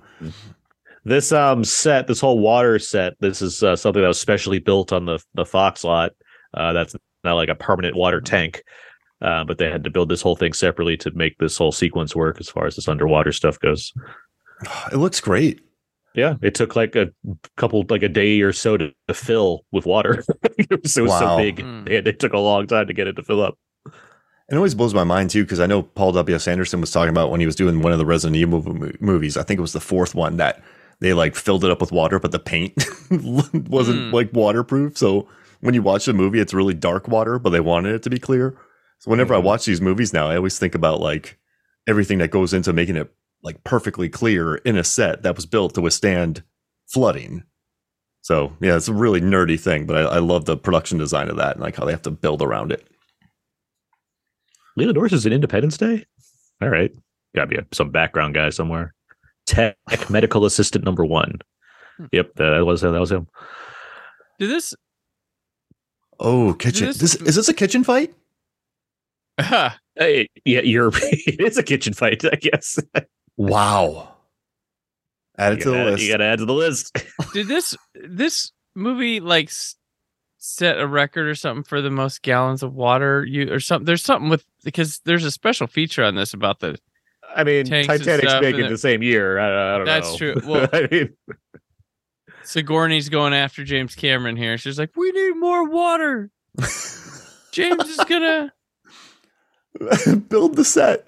There was something. uh, I must have been at the studio. They hadn't built something like this before. That they like I said, I mean, yeah, they had to build this whole set for It's, this like, thing. Also, because yeah. like they were filming um, Starship Troopers and Titanic, Mhm. around the same time, and so they they had they ran out of studio space to like film this. So that's uh, partially why they had to build a set like this to begin with, because just there just wasn't a lot of Gotcha. uh, acreage around for them to Oh. use stuff because everyone was building things. Is that why Hard Rain had to shoot inside a military bunk, like a gigantic, like a manufacturing plant to build Well, the tank in there? Hard Rain- movies- Hard Rain, a film that all three of us love. Um, very true. Um, that that that movie, you know, the ambition of that project was so intense and necessary that yes, we needed them to build a whole town to make sure that they can accurately capture the uh, the frenzied script that was uh, put on display very effectively. Um, I do like Hard Rain a lot. Uh, It's super fun. Jet Jet, skis. jet skis. I was gonna, I beat you to it. I don't know about getting a bunch of alien blood in the water. That seems like that'd be dangerous. Or maybe it diffuses, but not really, Here right? go. It's this is this part right here. This Oh, is man. Just this is That's a good one. Yeah. creepy. That camera linger also, like the way it turns, it slightly tilts. That's good stuff. That's a very Resident Evil esque shot. I wonder Yeah. if Paul W. S. Anderson was thinking about that. This underwater acting. Uh, she was already prepared for Avatar: Way of Water. I just like uh, you know I like these movies where you have Raymond Cruz, you have like this uh, uh, an eclectic Yeah, these- selection of people Yeah. uh, like bopping around at the end. Like that always makes me happy. Oh, the the host of Con Air, the podcast, enjoys when random great character actors appear in a movie at this size. Yeah, No that makes sense. Man, what that movie's so stacked. Jeez Louise. See, they needed to get to this stuff faster. no, that yeah, This- yeah, exactly. This is, yeah. this is what you And have that the other movies don't. Where does all this, This is- juice come from? I guess the eggs just like naturally produce a ton of juice. like, But you're right though; they probably could have gotten here quicker. Yeah, you can Cut put out out a few of an hallways. because Yeah. underwater to climb in the ladder, that's like good stuff for this movie. That's it's some Mhm. good action se- sequences. And this is already the shortest Alien movie, which Yeah. is Yeah. wild to me. It's what feels the longest, but it's so short. I want to see Aaron Sorkin write a script for this movie because there's so many hallways to walk and talk in. Right there you go. Yeah. Yeah. Put Richard Schiff as the leader of this bounty hunter crew. Bradley Whitford Bradley could be Michael Wincott. Rob Lowe is in here just bopping around. yeah, Rob Lowe's the, Allison the, the alien. Uh, the robot, Yeah. sorry. Allison Janney is uh is is Ripley. Given the amount of slime, those those alien eggs probably make great omelets. You know, if you really got down Oh. to it. I don't know how tasty they are. Probably probably salty, if anything. But I mean, they, you know, there's so much of it. You don't, you know, you don't need a three egg omelet. You just get one xenomorph egg, and you're good. Oh, cooking with Babish needs to do this now. Yeah. Just make a xenomorph egg. Oh man. I forgot how much underwater acting there is in this whole sequence. A lot of people having to hold their breath and do stuff. There's great clear water. Yes. Oh Uh, man, he's great at these shots. Right in there. Yep. Boom. Yeah, Yeah, I he's love real those Denzel. shots. Ricochet. They look like a like uh, killer clowns right there. Those like those. yeah, yeah, yeah. Oh man, when that alien, when that first xenomorph blows up though, the, what a great Mhm. trailer moment like that. I was sold, and now it's all pissed. Oh man. I didn't ask when we all first saw this movie. So, Mark, you saw this in theaters when it came out originally? Yeah, yeah, I remember watching it, and like I, I pretty much watched pretty much everything in '97, and uh, yeah, and like I said, it was one of those movies where I didn't feel a lot for it, so I think I just forgot about it. Like there was Mhm. no, there's no hatred. I was like, that's cool. There's water bits, uh, but Mhm. but it was just, it was fine. A lot of so, so much smoke. But yeah, that, I mean, Brandon would. yeah, that's it. Brandon, did uh, see this in theaters right away? Twice opening weekend. Uh, went- Twice. yeah, went Wednesday um before Thanksgiving. Eh, Well, I was supposed to see. I was supposed to wait for one of my friends to go see it on a Saturday, and then another friend was like, "I'm going to see it. You, we're going. Don't care." Like he's like, "Just don't tell him." I was like, "All right." So I had to act like I saw it for the first time, my second time, uh, on that Saturday. But I saw it, yeah, opening night, and uh, then went Saturday afternoon. I think the the next time. All right.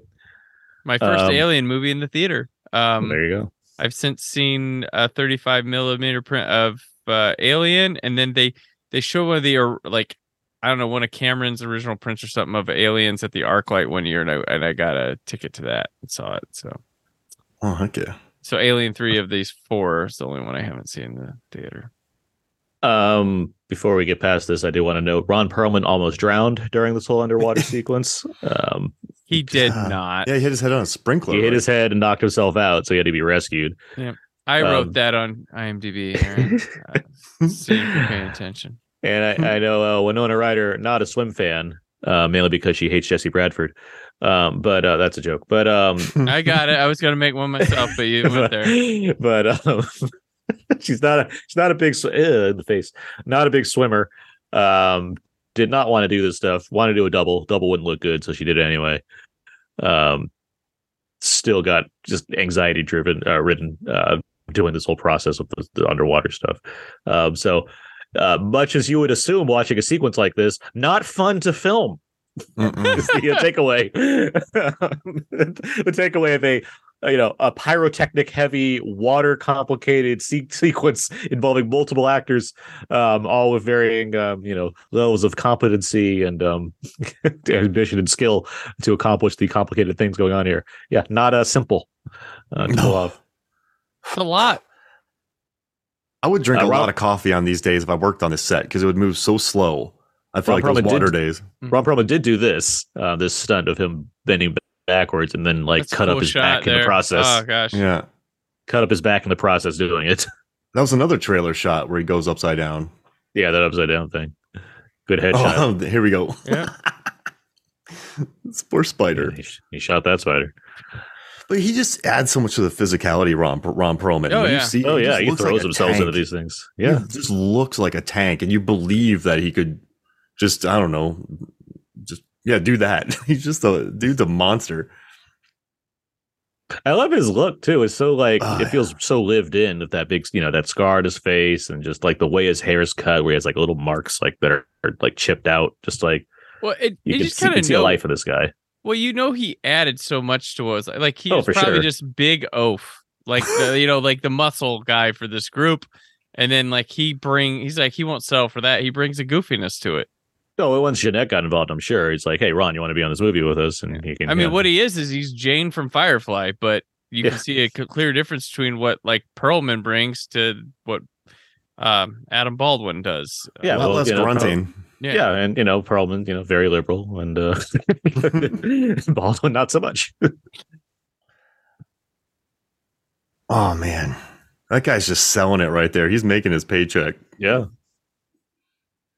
Leland Orser is married to Janine Tripplehorn. Did not know that. Oh, Since 2000. She does some really good running in the firm. The firm has a lot of good. I mean, it has Cruise running for one thing. It has uh, Wilford Brimley hurrying up. Yes, it does. so it has that going for it. and Jigsaw does a lot of running in the firm too. Yeah, you get yeah, you get some you get some Tobin run. So here's the big surprise, right? Oh, they didn't actually kill off Win- Winona Ryder for no reason. She's alive still, and she's a Wow. robot. so we don't know much she's a robot yet, but she survived somehow. It's a lot of strobing. There's a lot of strobe going on here. That's what happens when you blow up alien eggs. You really ruined the light structure. The one thing I like about that scar is it doesn't feel overly gratuitous. Sometimes in these movies, like you get one of those scars, like Uh-huh. halfway through the movie, they get the hero gets a scar on like the top of his eye and the bottom. Like this one feels like real. I guess it's Mhm. because it's Perlman's face. It's not like one of those, like you know, when The Rock, Dwayne Johnson gets the strategic shirt rips in his Yeah. movies, and you're like, that's not. I was like, how'd that happen? Why is that rip there? But no, this is his just face looks really good, scarred up. Oh, the white gunk. Underrated thing about these robots, they can really take a beating. Yeah. they, they, they Yeah. said they keep on going. I mean, fucking Lance Henriksen gets ripped in half like multiple times. He's like, he's fine. He can still process and do everything he needs to do. Fucking Ash gets his head ripped off, and they're still like, yeah, let's just connect him up and get all the information we need. Like these robots. The the Weyland-Yutani Corporation, you know, they hit the jackpot when they came up with AI technology. well, I mean, hire those she people. is she's a robot made by the robots, so she's not really it's even better. Yeah, she's, Utani. she's, yeah, like she's fucking the end of AI over here. she's a mecha. I think I I love she's got like a freckle or a mole that like is like a cap that opens up to like a port that she can plug in. I think that's like a coo- such a cool, very Jeunet probably detail. That, that's left over from Beetlejuice. Uh, but yeah, Yeah. it's it's a, it's a lot of good stuff going on. Oh man. Does she She's seem paler excited. now than before? Oh, definitely. Maybe She's she's. more pale than when she's been Mhm. than before. I mean, they've probably been in the stage for a long time.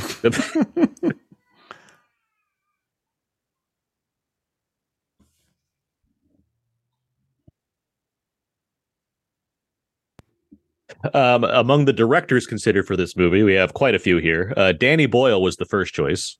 Okay. Uh, they wanted Danny, which I could see that. Um, he chose to make a Life Less Ordinary instead, a movie I really like. And then what Um, he, he would make Sunshine his own. yeah, he'd make he'd do his own thing. Space movie. Yeah. Uh, Peter Jackson was asked, and he was like, "I don't want, I don't feel anything for this." Uh, Bryan Singer was considered, uh, which makes sense at that time. Okay. Uh, David Cronenberg passed. Mhm. Oh, And- and he went for Jason X. Are you filming in Canada? No. All right, Jason, it is.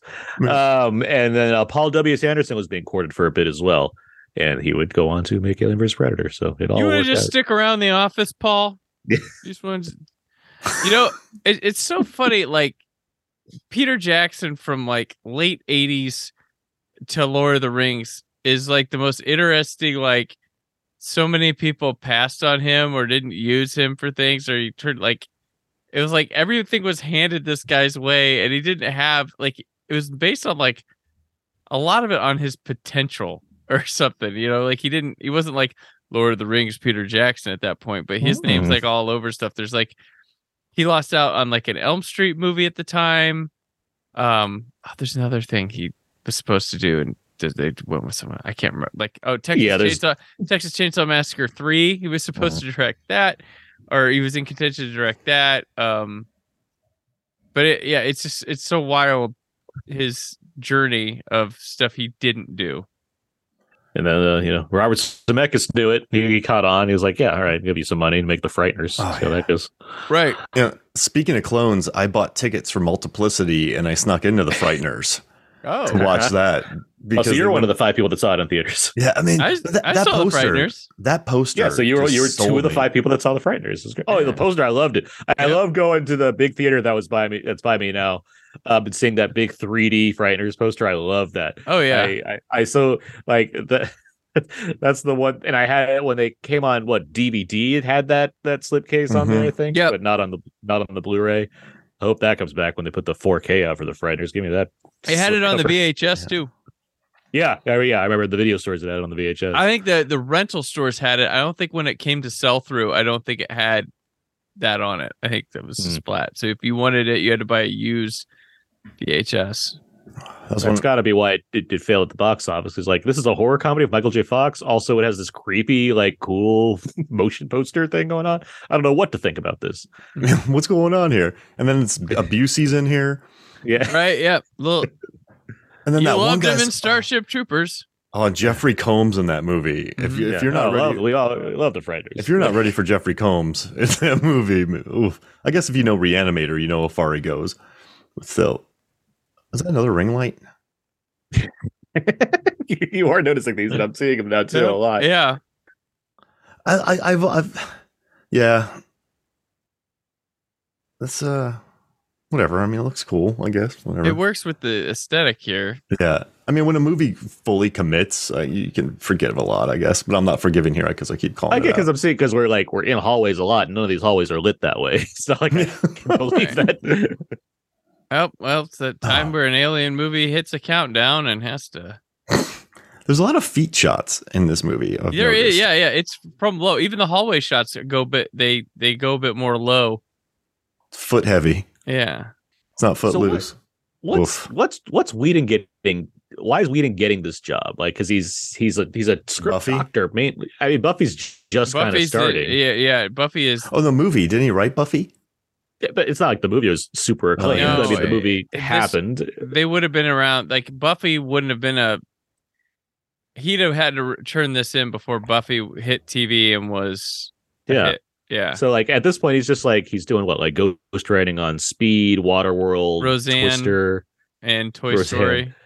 Toy the Toy Story gets an Oscar nomination. He's among the people that get an Oscar nomination. Yeah, I think he just Um, it was known of like there's like He's just if known you as a good writer.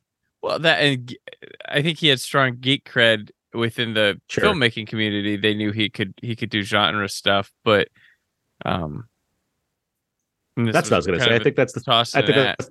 I think that's the same with with um, little different, but I mean, as far as geek cred goes, I think that's why Peter Jackson was sought after in various ways. Because Right. like the people that know see that this guy's clearly talented, watching films like you know Dead Alive, Heavenly Creatures, and what, and, Mhm. and being like, this guy is great. Like, why are we not giving him more projects? And it's just things just didn't line up until they actually lined up. But like, I I feel like that's a big part of it, where like people that know film keep seeing Peter Jackson and being like, this is a unique voice that we are not capitalizing on. Why are we not doing this? right. Let's give him Lord of the Rings. Oh. Yeah. Like yeah. Come here, friendly Harvey. let's let's get let's get this deal But going. you know, it's funny. Like you went. For, that's what people do now, though. Like you did what now? Like these little things. Here, take this big blockbuster thing. that- Yeah, you did Cop but they- Car, but- take Spider Man. You know, you but did they, put, they Mississippi put more Grind. rain, but they put, but they put more reins on him. Like look at Yeah. Lord of the Rings. Like that's absolutely Peter Jackson. Like there's no there's no mistaking Well, that you, for Peter. you don't. You luck out. But I mean, the guys. You can tell, but you give these a lot of these indie filmmakers stuff. Like it's, it's almost like this is with that. It's like why Kevin Smith never wanted to do big budget things or something like that because he sure he'd be delivering your Colin Trevorrow type, you know, things people I- complain about. At the same time, there is a level of talent that's just not there for certain people. Right. Like you know, we like I, I like my fair share of Kevin Smith talking about stuff, and I like a portion of the movies he's made. But I also just I don't see it like. I don't think he could do that kind of thing to begin with. Like I, I Mm.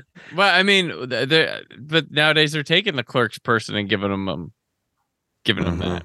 That's the but. I, I'd argue the ones that they're taking do show me directorial skills in those things. Like I, the Kevin Smith movies that I like, it's not because of his amazing direction of those movies. It's because he's a good writer and he, they make Yeah. he makes poppy films. Like I, I don't, I, I know what you're saying. It's just I don't see like what Fleck and Boden from like Sugar and Half Nelson.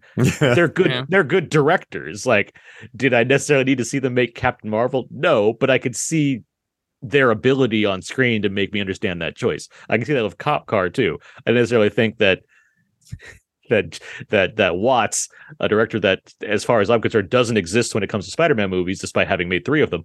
Um, I, I, I I certainly saw skill in Cop Car that can make me understand why that choice will be made.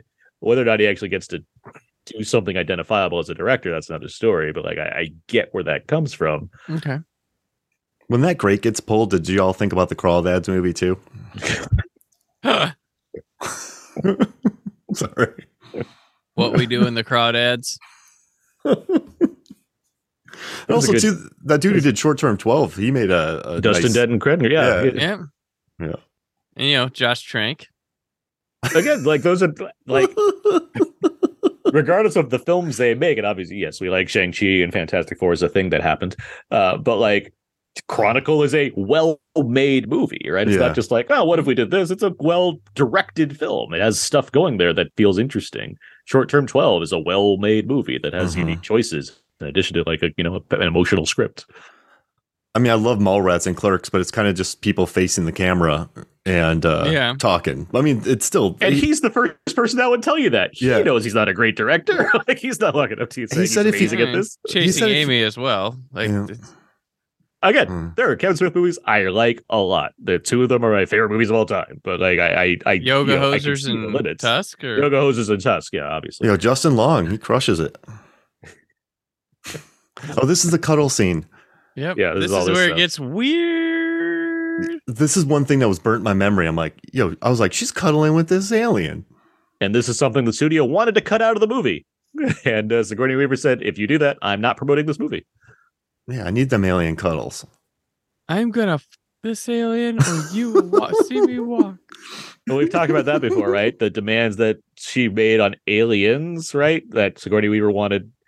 She wanted like what? There were like three main things she wanted. She wanted to not use a gun. Right. She wanted to. She wanted to kiss an alien or like make love to an alien, and she wanted to die. Right. Those are like the three things that she wanted to do Mhm. when she signed on for Aliens. and so not which one do like she eventually does all three of those things right in the course of these movies Mhm. over the course of the, of the sequels. Because and the gun Alien three, bit's the most yeah. iconic too. with Alien their- Three, she doesn't use a gun, right? That's Uh-huh. the thing because there's no guns. It's on Right. a it's on a not wood planet. Um, Oh, this guy. Yeah, they're very both concepts for Alien Three. They were very much aiming to please with it because there was the uh the wooden planet with all the monks. She wouldn't have had Which- a gun in that. Which I still feel like Ridley Hmm. Scott was like, "Oh yeah, well let me let me basically do that in Covenant," which feels like it's a more wooded planet that has a lot of like space monks that we just see die off screen, basically. Well, no, it wasn't like a forest forest. It was made of like It was made of wood. No, I, yeah. yeah. I, I just saying. I feel like Ridley Scott. Did, I feel like there's like an in joke there. Like I feel like he's doing a lot of riffing on Alien Three in that movie. It just feels like it just by the tone of it. I would everything. love someone to do like an animated movie of that script. I'd like to see that come to life somehow. Oh, here comes one of my favorite moments. Uh, He looks like he's wearing a like a nice fleece, like a Columbia. Yeah, he looks Oh, like yeah. outside of the whole like the alien's about to burst out of my chest part. The, the clothing he has looks great. I love that he knows what to do here with it, like the way he's like, I gotta get this guy's head on my chest. and he becomes invincible. Adrenaline, baby. Yeah, it's true. You I like this scene though. This is this is good. Bonk. It's very Sam Sam Raimi ass bonk. I like it. oh, there there was a concept for Alien Three where um Ripley was out of commission and it was a Hicks and Newt movie. I forgot about this shot. I'm sorry. This Oh. into Yeah. the mouth. right through the head. yeah. You know, writing this movie, they could have they could could have made a movie between Aliens and Alien 3 and done what people wanted if they really if you think about it. Hmm. We don't know that they're you know you could have had a stop off adventure back onto the thing. They'd have to be bending over backwards to explain this whole Newton bean stuff and the egg and I know what you're saying. I get it. Like You could have, but yeah, Just stop off on a water planet. I'll take that. right. There you go. I feel like, uh, you got me laughing though. Like I'm gonna I'm gonna drop xenomorphs on this planet and then I'm gonna Yep. nuke it. like what's the what's the purpose like so i, I want to know It's this military pettiness. i want to know this military strategy that these xenomorphs come in handy for well when the when there's too many raptors yeah. you have the only way to fight them is with xenomorphs. is that enough- was that enough a, for you. was that another basketball reference Yeah. yeah, that's why Cronenberg didn't do this because he was a big Yeah. Toronto Raptors fan. he, he had season tickets. He could. He didn't want to miss a game. Even though it's Fox, which famously shoots in Vancouver for a lot of movies, they're like, Mhm. nah, nah, nah, nah. Ooh, that looks good. So much juice. So yeah, like it, was, it was a big juicy scene. this This stuff queen. just spreads. That's another thing. Like, I, I always forget that there's like an alien queen in this movie. That's how like Yeah. uneventful this feels, and like that doesn't add to my you know appreciation for it. It's like, yeah, but alien queen, like that should be notable to some degree. Instead, it's yeah, like, it's the whole reason they cloned her Yeah, but instead it's like, oh yeah, that, that- I guess that's a part of it. Like you're There's so the- much more interested in the other stuff going on. the weird brad dourif like cocoon stuff going on too it is it's bizarre That's just some of his home movies they inserted into this, by the way. Right. hey, we need some B roll. You got some you got some stuff for oh yeah, yeah. My daughter and I were making some fun movies over the other weekend. Yep. Ah, Did you see her in Tenet? yeah, Listen, y'all, Cult of Chucky and Curse of Chucky are wonderful.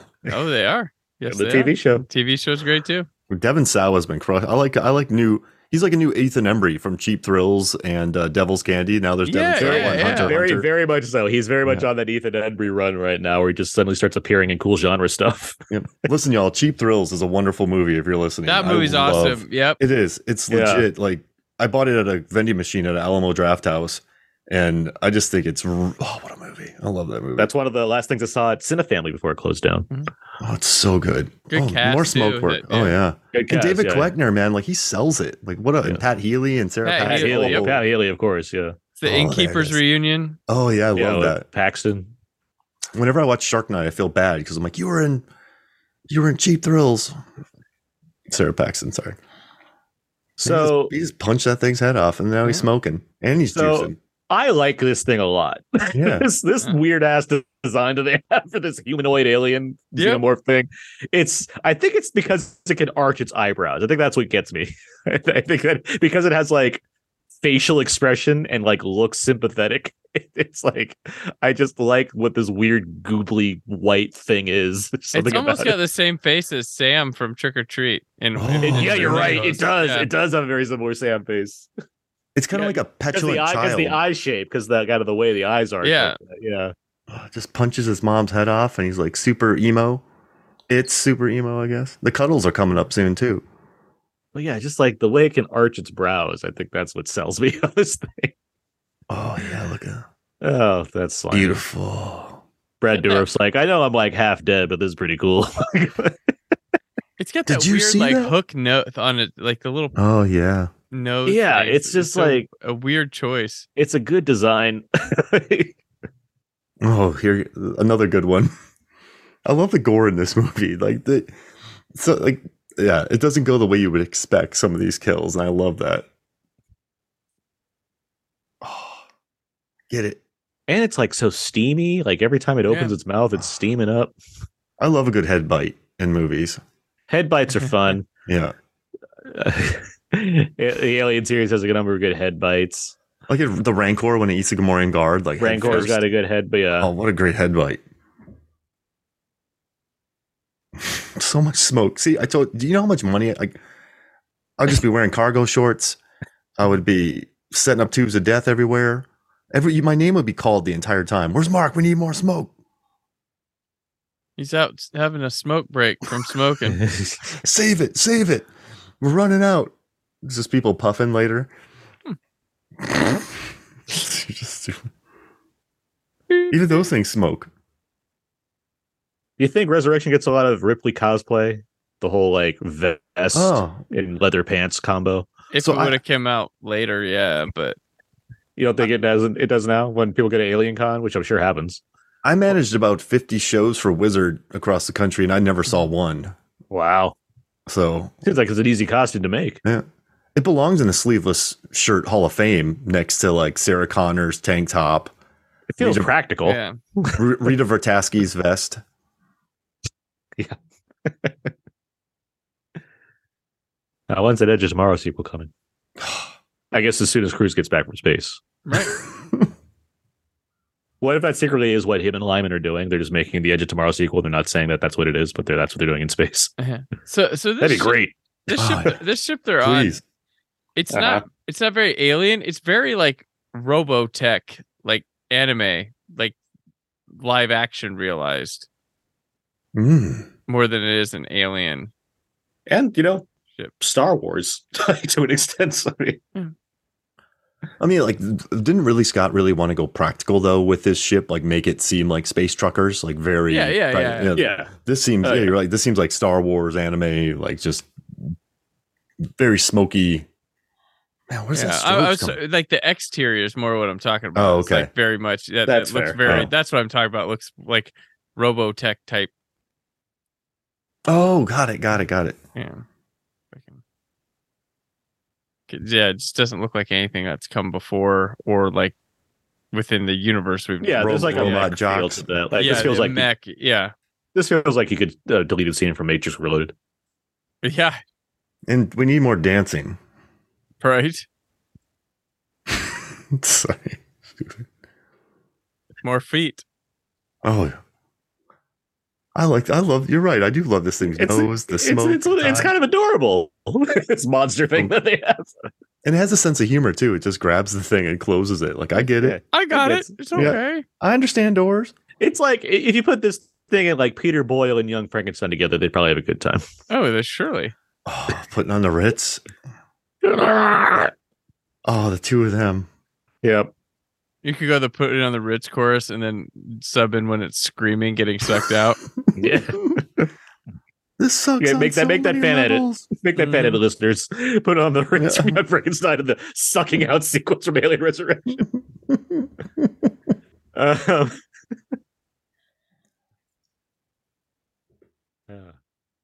I really want um, Peter Mensah, Sergeant Brodsky, to pop up and just start fighting this cuddle alien.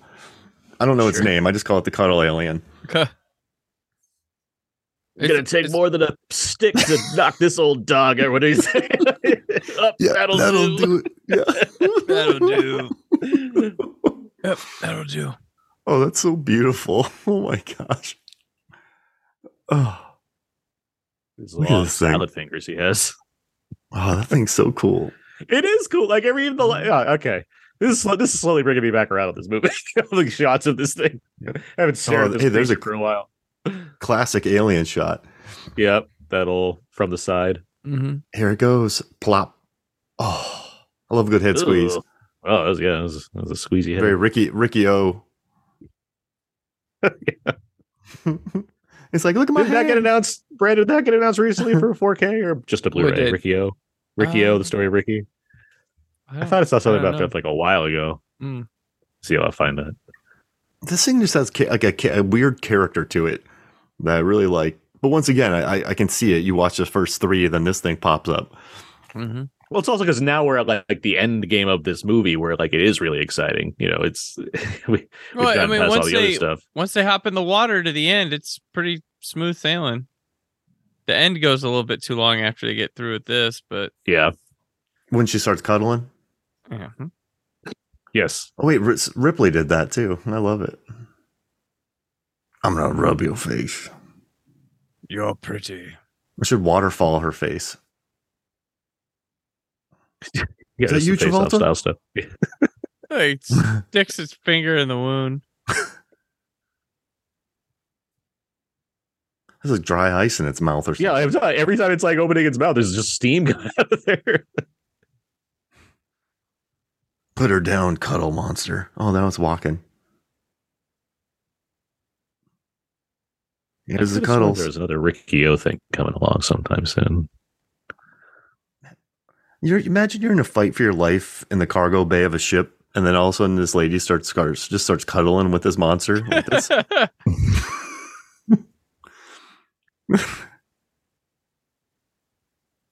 This is yeah, this is cool when she cuts herself to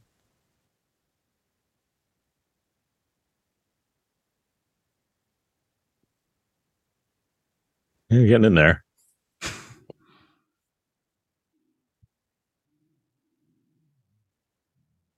Bloop. Mhm. Brodsky's just outside. Yeah, they re- they really use the grossness of the xenomorph to their advantage in this movie quite a bit. Like Oh, that seems to be a major factor. in all like, yeah, the blood thing. We should really uh put that to town. Mom, why?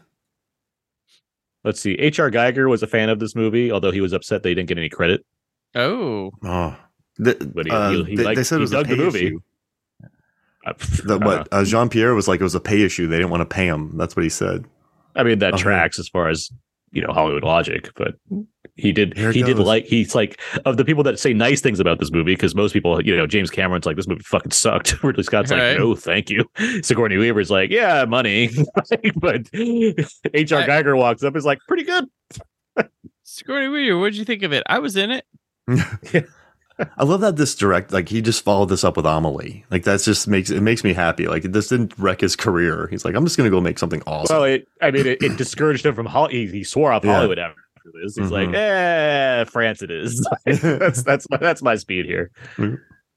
oh man, Okay, so this this I mean this part like this is sad and this practical stuff looks Ah. good. The CG stuff less effective.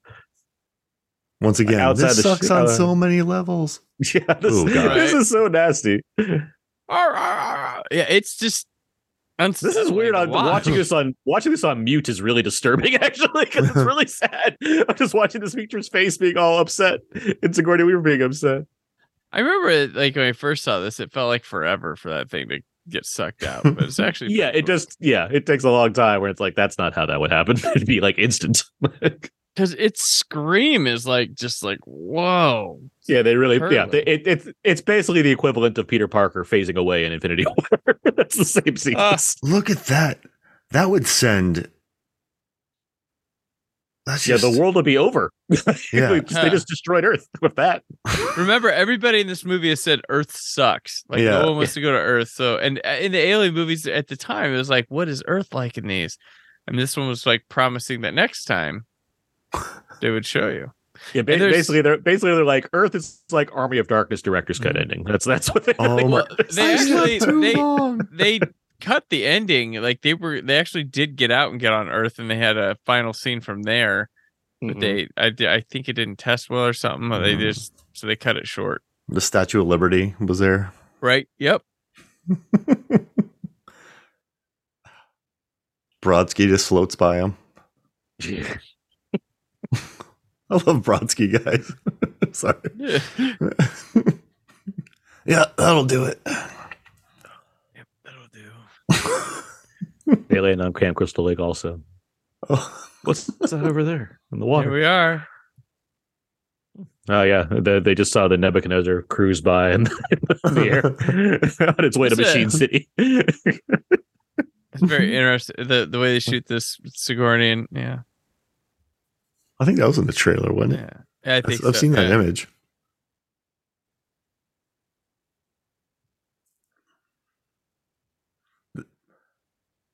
If you can get past that sagging middle, it ends. str- Uh, no, yeah, Oh. the like this is strong third act.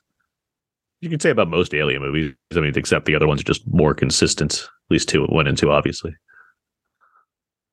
poor Cuddle Monster. Yeah, It's gone. that was that, that was more disturbing than it, I think it needed to be watching it, you know, silently on this commentary. Like, now I'm, I'm, Yeah. I'm more upset than I thought I would be watching that this time. You know, its body was jiggling too when you're watching it. Like, what is? It's like this is a it's- lot. It's a lot. Because it's completely destroyed. Like the every the face crumbles. It's like watching Sarah Connor get blown apart in T two. It's it's really upsetting and sad.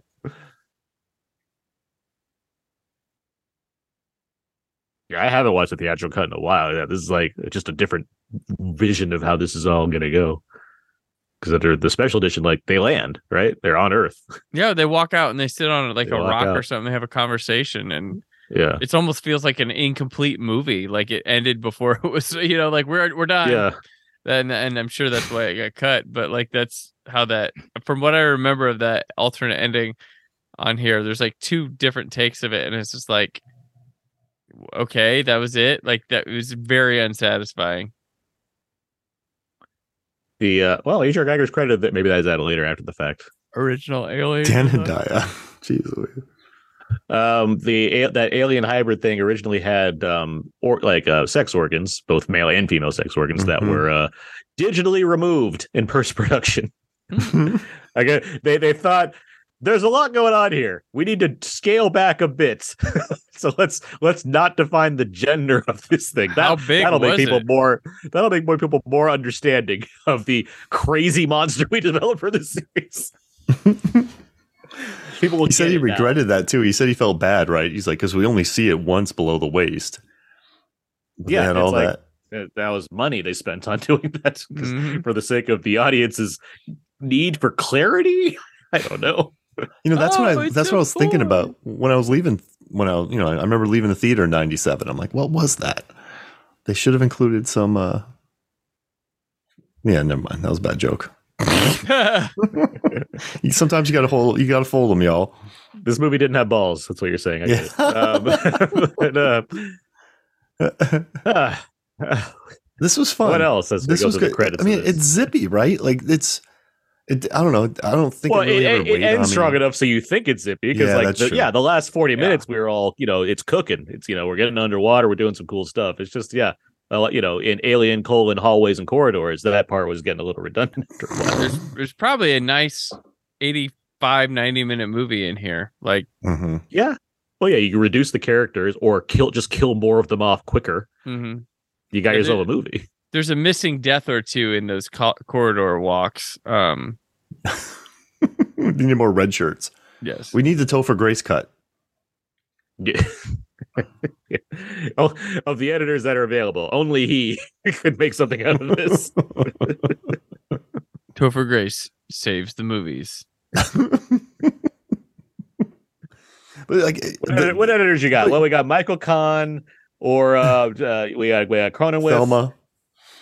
We have Thelma Schoonmaker, and uh, uh, what's this other? Oh, Topher Grace. Uh, yeah, one of those guys. That kid? Yep. I checked. He's got It's- moxie. I like it. Hire him. It's, it's him. Spunk. Just, uh, I wonder what the budget of juice on this movie was. Like the the gunk, the, slime goop, budget. the slime. There's buckets of it. I, I mean, I'm sure they just raided all the party cities and, um, and costume shops around, just made their own, and Walmarts for slime ingredients, and just uh, made it all work. You know, everyone says that Walmart took all the uh, metal from Hawaii for the atoll. Like this movie, it's like famous for stealing all the slime. Huh. Not stealing, buying out all the slime. But you know, hmm. that reminds me, you know, that Wolverine, X Men Origins Wolverine. I feel like that movie started really hot. And you're just talking about a good ending. And I was like jazzed for about a half hour. And I was like, oh no. But like it took me about a half hour to realize that with X Men Origins Wolverine because of that cool hmm. intro. So like this movie, I guess I guess it does send you out on a high because little cuddle monster gets sucked out. They live, they see some clouds, everyone's happy, you leave. I, I've had my take on Wolverine for a while, but Brandon, you, you sum it up pretty best. Re- remind us what uh He's Wol- the the, Wolverine ca- is. the Cannon Films X Men movie. It is very Yeah, much the- an '80s Cannon Films f- flick. Whoa, maybe I At- should at- rewatch that. at the at the time before I knew what Cannon Films was when I saw the movie, I, I I'd always figured it, it's like this is just a movie in the wrong decade. Uh, this is a movie that should have been in the is an '80s movie. It just happens to come out in 2008, nine, um, and it's Yeah. a shame because I it's still like it's not like that makes it good. It's just more of I see what they're doing here, whether they knew they were doing that or not. It just feels like it's in the wrong decade to exist to begin with. I showed my students the Electric Boogaloo documentary. So, uh, Oh, yeah. Oh yeah, yeah, yeah, yeah. No, like after going through so much canon, I actually just bought Ninja Three. The the, the, the The what is? Dominion yeah, the domination. Yeah. domination. That sorry. movie's amazing. Yeah, I, I and I learned about it on that documentary, and then they had just had a sale, so I was like, you know what, I'm gonna get, I'm gonna get that. I also bought Night of the Comet, which Joss Whedon knows a lot of, a lot too for Buffy, but whatever. Yeah, yeah. hmm Oh, I rewatched that recently during uh, Halloween month. Man, when she that zombie comes at her and she's like, "Screw you," and gets on a motorcycle and rides away, I don't think Good I've stuff. ever, I think I've ever been happier because I'm Good like, what just, what just happened? Uh, this is amazing. Hey, Blue Sky. Yeah, here's all the blue sky credits. Oh, Um, let's see. Okay, so we're wrapping up uh, Alien here. So next month, speaking of uh, alien related things, we have a new Avatar movie coming out, Mhm. uh, which means that James Cameron is uh, on the docket. A Vader. Yep. Uh, I you know I'd want to do like you know uh, True Lies of the Abyss. It's just you know n- that the limited accessibility of those movies makes it a little difficult. Um, so I guess we're just gonna have to do Avatar for our commentary track for December. Way of the Land. I'd say Titanic, but that'd just be a really long commentary track. But, um, yeah, Like, I Way of the Land. That's uh, I think that's next. That's gonna be next up for us, guys. I love that tree, but I would not want that thing in my front yard. Ah. Well, you know, well, you could do Piranha too. Play Alien, the Alien Play the- play- play the video game. from Fox Interactive. Is that just now? is that company just interactive now? what if that was like? It's like we haven't made a game in like three decades. Doesn't matter. We're changing your guys' name. All right. was Well, we've fun. done it. We've talked Yeah. about Alien Resurrection. We've completed the quadrilogy. So now that just means that we of uh, we have to uh, and we so we let's see. We've, let me think about all this though, because we've we've done the quadrilogy. We've done Requiem. So we still and we've done we've done Predator two. Mhm. So that we so so we still have to do Predator, Predators, The, the Predator, Alien versus Predator, Prometheus, and Alien. We still got six movies we got to do in this Yeah. series, guys. We aren't even started.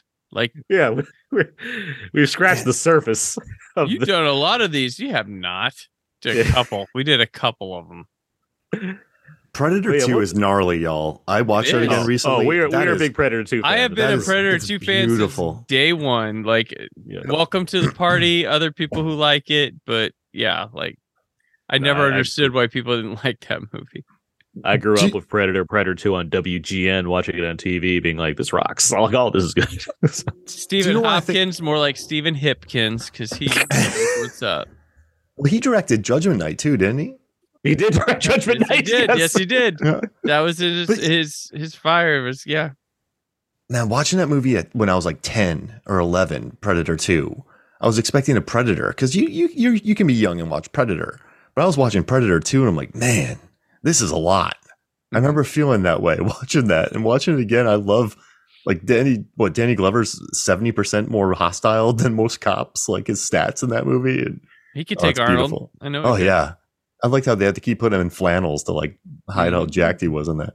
I know I'm, I, I digress, but still, I love that movie. Ste- Stephen Hopkins also did, of course, Lost in Space, a film we did a commentary track for during our run of films that were beaten by Titanic at the Mhm. box office, and that's the one that concluded that one by being the one that beat Titanic, um, which of course was directed by James Cameron, who does Avatar, which we're talking about next month on this track.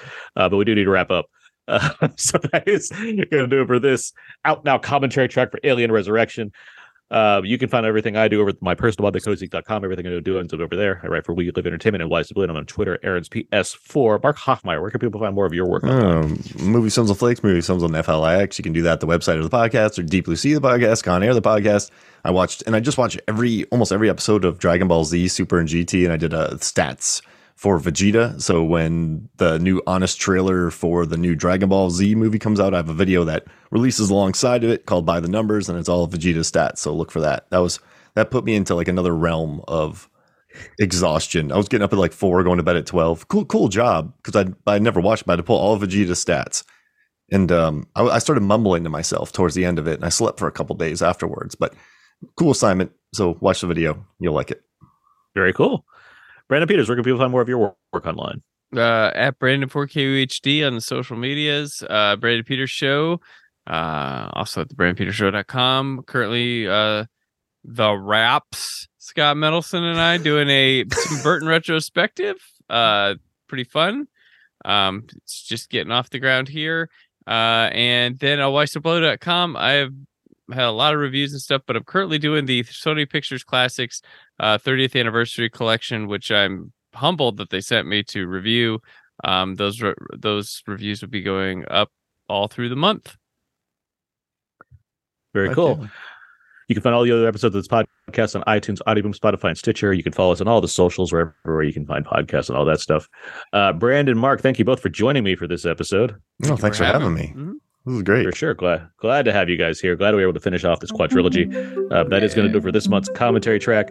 Uh, so until next month, and until next time, we have more podcasts and more commentaries. That's going to do it. So until then, so long and goodbye. Thank you for listening. The Brandon Peters Show is a Creative Zombie Studios production. Produced by Brad Shoemaker and Brandon Peters. Written and edited by Brandon Peters. Announcer vocals by Jessica Alsman. Theme song by Metavari. Web design and show art by Brad Shoemaker with Brandon Peters. All music and clips featured in the episode are property of their respective studios, and no infringement is intended. Additional information on this and other episodes at BrandonPetersShow.com. For any inquiries, press opportunities, or sponsorship, contact mail at BrandonPetersShow.com. show is available on Apple Music, Spotify, or anywhere podcasts are found.